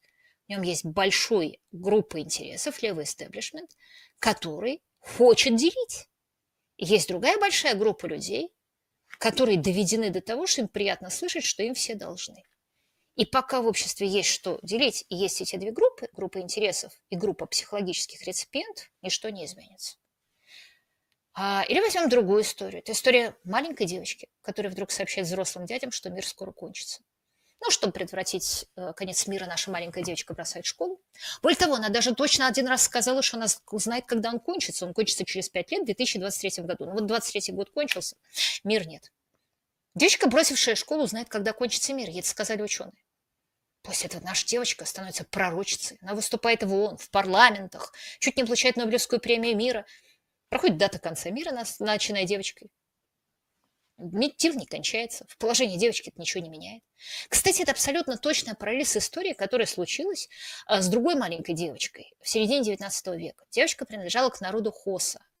А звали ее Нанкавузы она как-то пришла из реки и сказала, с реки и сказала, что явились духи предков, которые сказали, что все хосы должны убить свой скот.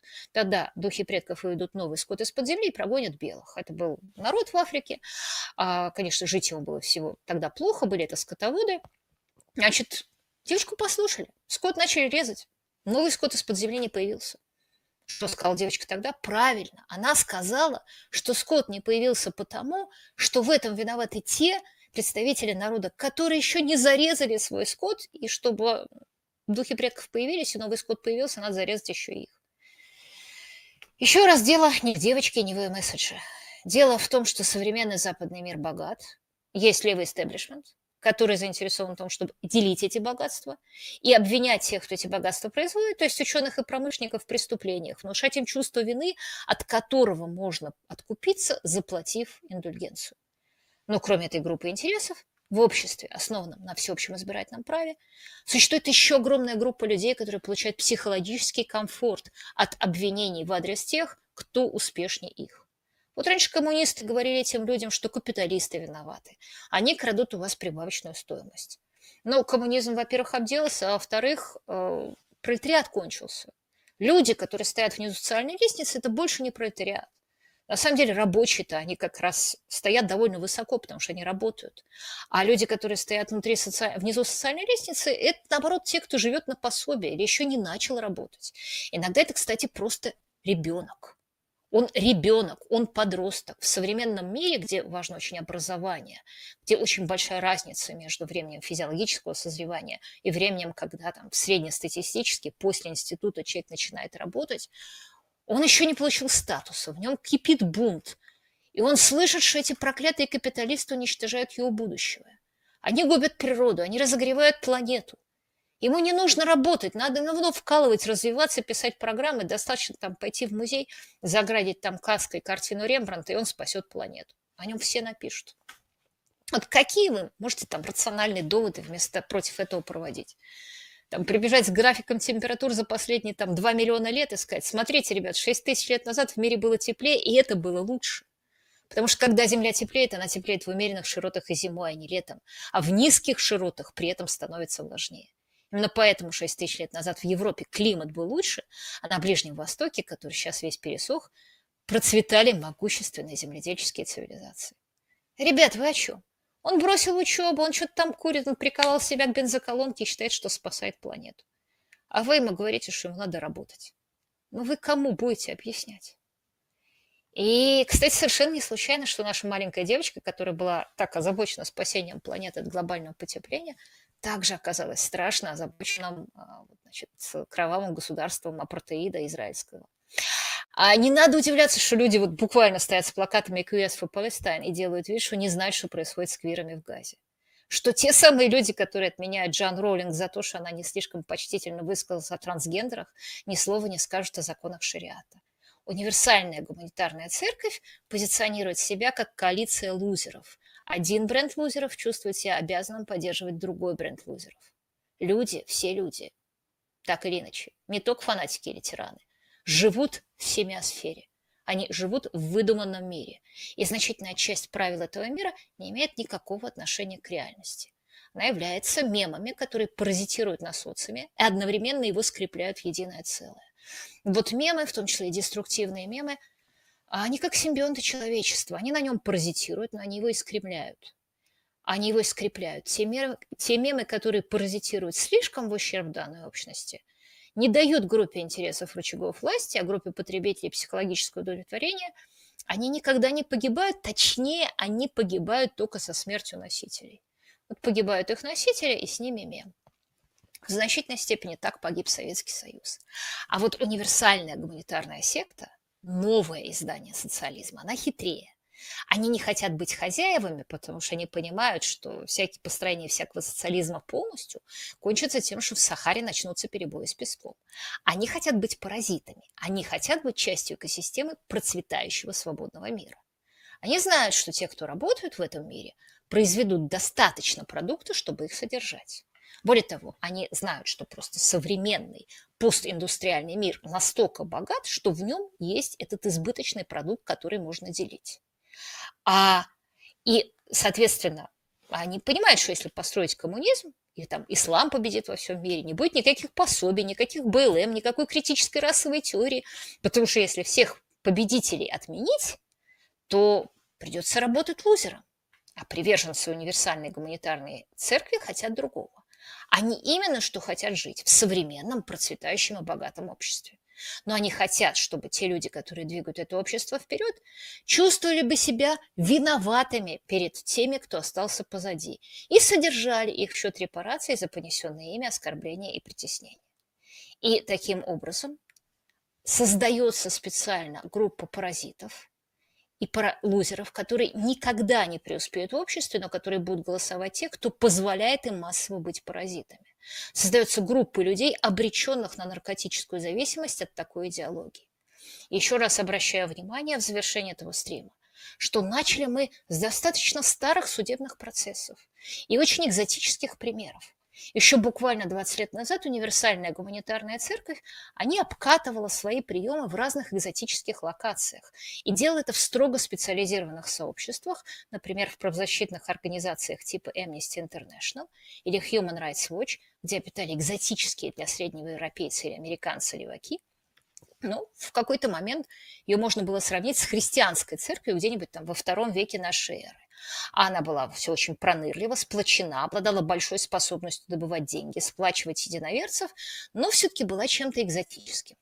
Вот 20 лет назад среднестатистический житель свободного мира был не очень погружен. Ну да, ему сообщали о необходимости бороться с глобальным потеплением. Он был очень не в курсе, что там делается в Афганистане. А сейчас, как христианская церковь после объявления ее государственной, универсальная гуманитарная церковь вышла на арену всемирной истории. Она стала кафолической, то есть всеобщей, ортодоксальной, то есть единственной правоверной. Все, что она, не отменя... Все, что она отменяет, есть ересь. Ну, поэтому еще раз не удивляйтесь, когда Грета Тунберг э, солидаризуется с э, палестинцами, а трансгендеры постят в поддержку Хамас. Это действительно один интермаргин национал. И общий знаменатель этого объединения, еще раз повторяю, простой. Все, что в нормальном мире является плюсом, достижением и мерилом успеха, это плохо. А, и, соответственно, надо объяснить, что это плохо и почему те, которые не преуспели, в их непреуспеянии виноваты те, кто преуспели. И вот если вы переведете с языка универсальной гуманитарной церкви на человеческий все, что они отрицают, там токсичная маскулинность, белый патриархальный сексизм, колониализм, то вы обнаружите, что всеми этими словами заклеймена процветающее, открытое общество и западная цивилизация. И все эти слова очень часто оправдывают невежество, косность, геноцид, поощряют лузеров. А, и когда я говорю церковь, это не случайно, потому что что такое была церковь в Средневековье? Это была некая организация, которая произвращала себя отнюдь не властью, она была сбоку от власти, она была совершенно не от мира сего, она была по части вечности, абсолютного морального ориентира. Она всех обличала в грехе, она была выше всех, все должны были чувствовать себя перед ней грешниками. Церковь, напомню, была тело Христова. Спастись можно было только одним способом – дать этим совершенно бескорыстным бессеребренникам как можно больше денег. И вот эта средневековая церковь, бескорыстная, не от мира сего организация, учившая, что все грешны перед Богом, воплощением которого она являлась, она стала самым сильным, самым богатым и самым тоталитарным институтом в Европе, жестоко каравшим любого еретика. Универсальная гуманитарная церковь тоже учит, что все грешны перед теми, кто по какой-то причине не преуспел. И на следующий день, на сегодняшний день, она тоже является самым сильным, самым богатым и самым авторитарным социальным институтом в открытом обществе, жестоко карающим и отменяющим любого, кто посмеет усомниться в ее догмах. А это была Юлия а, Латынина а, и а, Латынина ТВ. Не забывайте подписываться на наш канал, не забывайте а, делиться а, этим эфиром и ставить лайки. И только я сказала одну важную вещь, которую я должна проверить а, в этом эфире.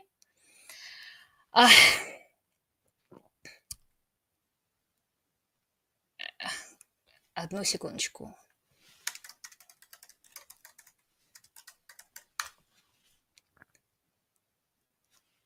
А, да, вот извините, ради бога. А, дело в том, что я сказала, что Amnesty International а, а, что Amnesty International а, решил, а, значит, решила, лишила Алексея Навального статуса политического узника, и просто я там, честно говоря, испугалась, это я права была или это сделала какая-то другая организация. Да, вот я сейчас набрала, да, Amnesty International приняла внутреннее решение перестать называть Алексея Навального узником совести, да, я ничего не перепутала. А, значит, решение было принято, цитирую, ответ на многочисленные запросы, поступившие от национальной секции, которые, в свою очередь, столкнулись с волной похожих запросов от сторонников.